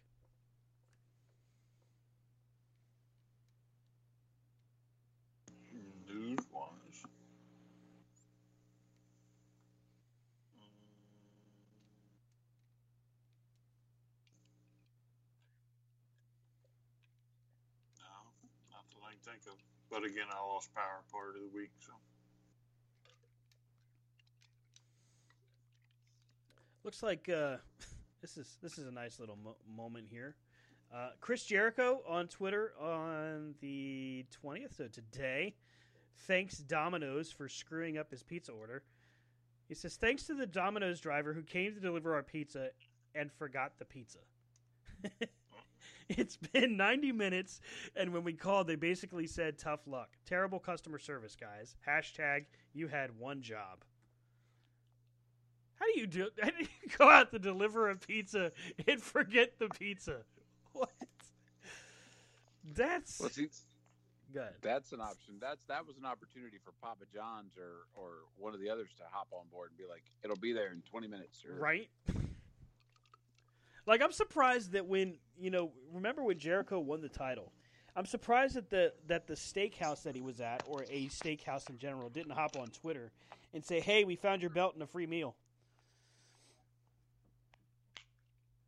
Missed opportunities. Missed opportunities. Marketing geniuses that we're not allowed to be. Clearly, you we have. look at MJF. He had a good one this week. Uh, yes, uh, MJF had uh, a great little exchange on Twitter with someone uh, where he's. All right, I'm gonna say this exactly the way he did. I'll try my best not to laugh through it. Where he says, "Your girlfriend has seen more wieners, has been on more wieners than ketchup." Ooh, That is fucked up.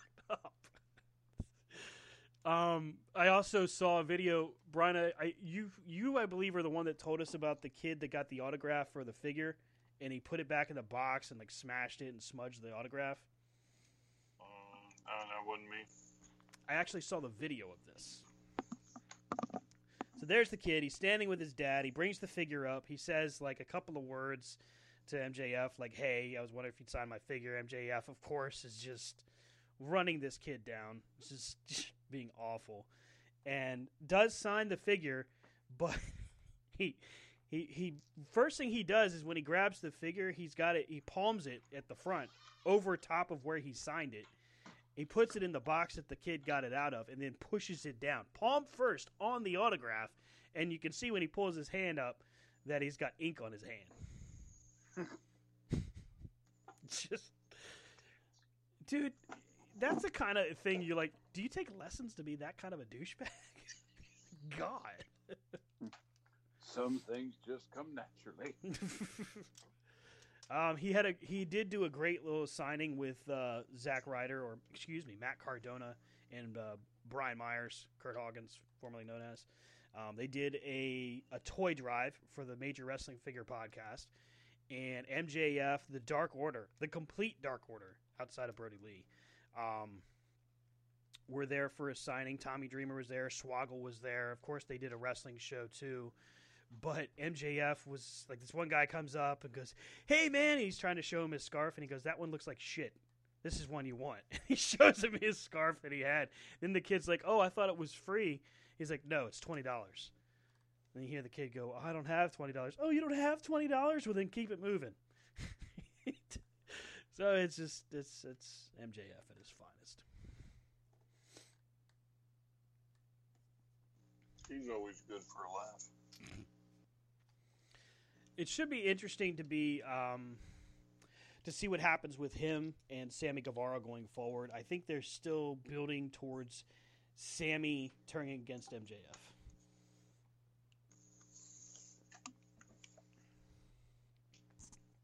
Mm, who knows? They could botch this whole thing. That's definitely a possibility. It has been known to happen. Look at that. A lot of moving parts for that storyline. Yeah. Sometimes they do things they shouldn't do. Sometimes they screw it up. Well, I think that uh, with what we've seen so far, they're getting it right more times than they're screwing it up. Yeah.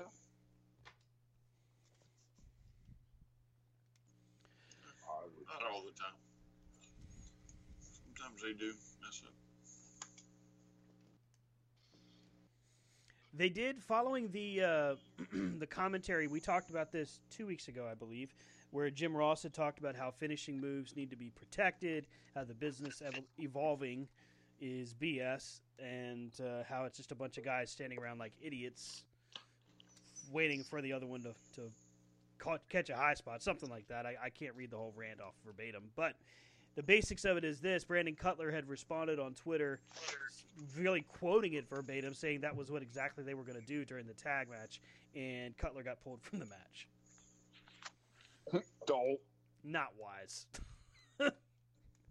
I would be careful when uh, going after somebody like Jim Ross. You agree with him, disagree with him. We we kind of I take him to task sometimes for his commentary, but at the same time, I would never want to be so off the mark and, and be like on social media, especially if working probably for the guy, because I imagine he is in some degree of talent relations there.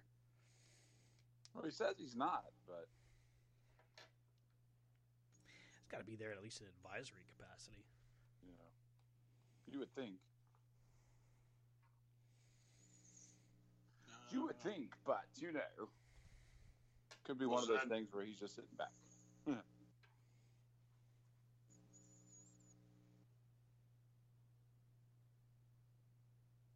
Was Bear Country on this week? Bear Country was Was on it? Dark. They were on Dark this week. Um, you know, I heard it was pretty good. yeah, I I did watch that. yet. I did watch Dark at uh, at your recommendation for Bear Country because you said you had heard that they did really well. Uh, yeah, they did really well. They reminded me a lot of what Heavy Machinery did in NXT, but just an amped up level of it. I I, I don't want to. That's kind of hard to relegate. Yeah, I'm, I'm trying to describe it in a way that fans can kind of vision because you do need to look this up on YouTube and watch it. Um, also, AEW has trademarked a, a new name supposedly for a show called Elevation. I think I did see that. They're not revealing what's on it yet. Right, right. No logos, no anything has really come out yet, but there is confirmation that a trios title will be coming probably in 21. Trio. Well, they have enough factions for it, you know. That's right. You got uh, Eddie Kingston, the Butcher and the Blade. You got Death's Triangle. You've got, of course, the Inner Circle, the Best Friends, and Orange Cassidy. Yes, you certainly have enough to start with. Yes. The question would be who? Who? Who? And maybe Kenny Omega and the Good Brothers.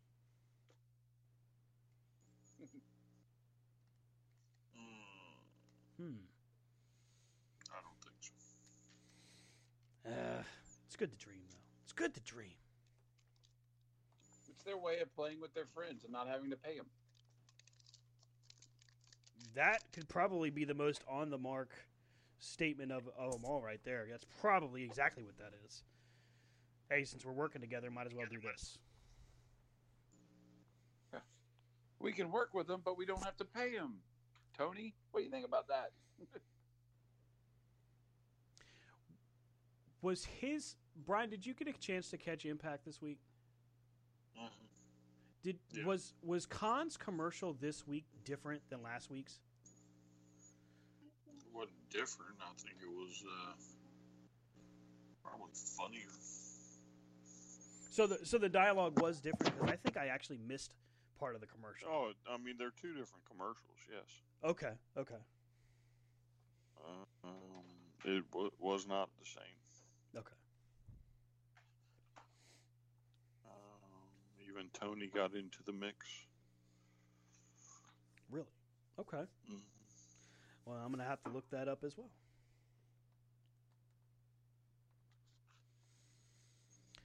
Well, yeah, it was a good one this week.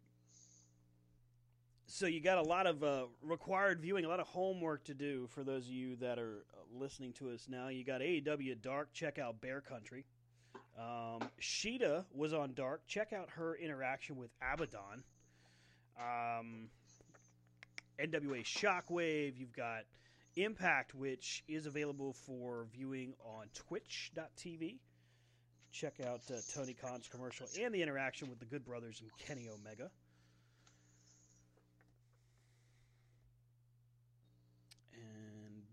That, as they say, is that. We will be with you again next Sunday for, hey, it's same bat time, same bat channel. We'll be talking about all things wrestling, going over leading into New Year's Smash and NXT's New Year's Evil. Ooh. What an odd name for an NXT show. That that has a lot of different connotations, but we'll check that out. You can catch up with Brian on social media at STRCP21 and at Brian Taylor over on the Facebook. Rob, they can catch up with you. Rob Hefner C2C on the Twitter. Right. R R D H U W P on Instagram, and then Rob Hefner on Facebook, and yeah, I'm not anywhere else. So You can catch up with me at Stan Grubb just about everywhere. And of course, the show at C2C Radio Show on Twitter, Corner to Corner Wrestling on Facebook, and C2CRadioshow.com and new media dot newattitudemedia.com. Got to get used to saying all these things. Thanks again for listening, everybody. We appreciate you. We will see you next week right here on Corner to Corner. Have a great night. Have a great holiday and a very Merry Christmas. We'll talk to you soon.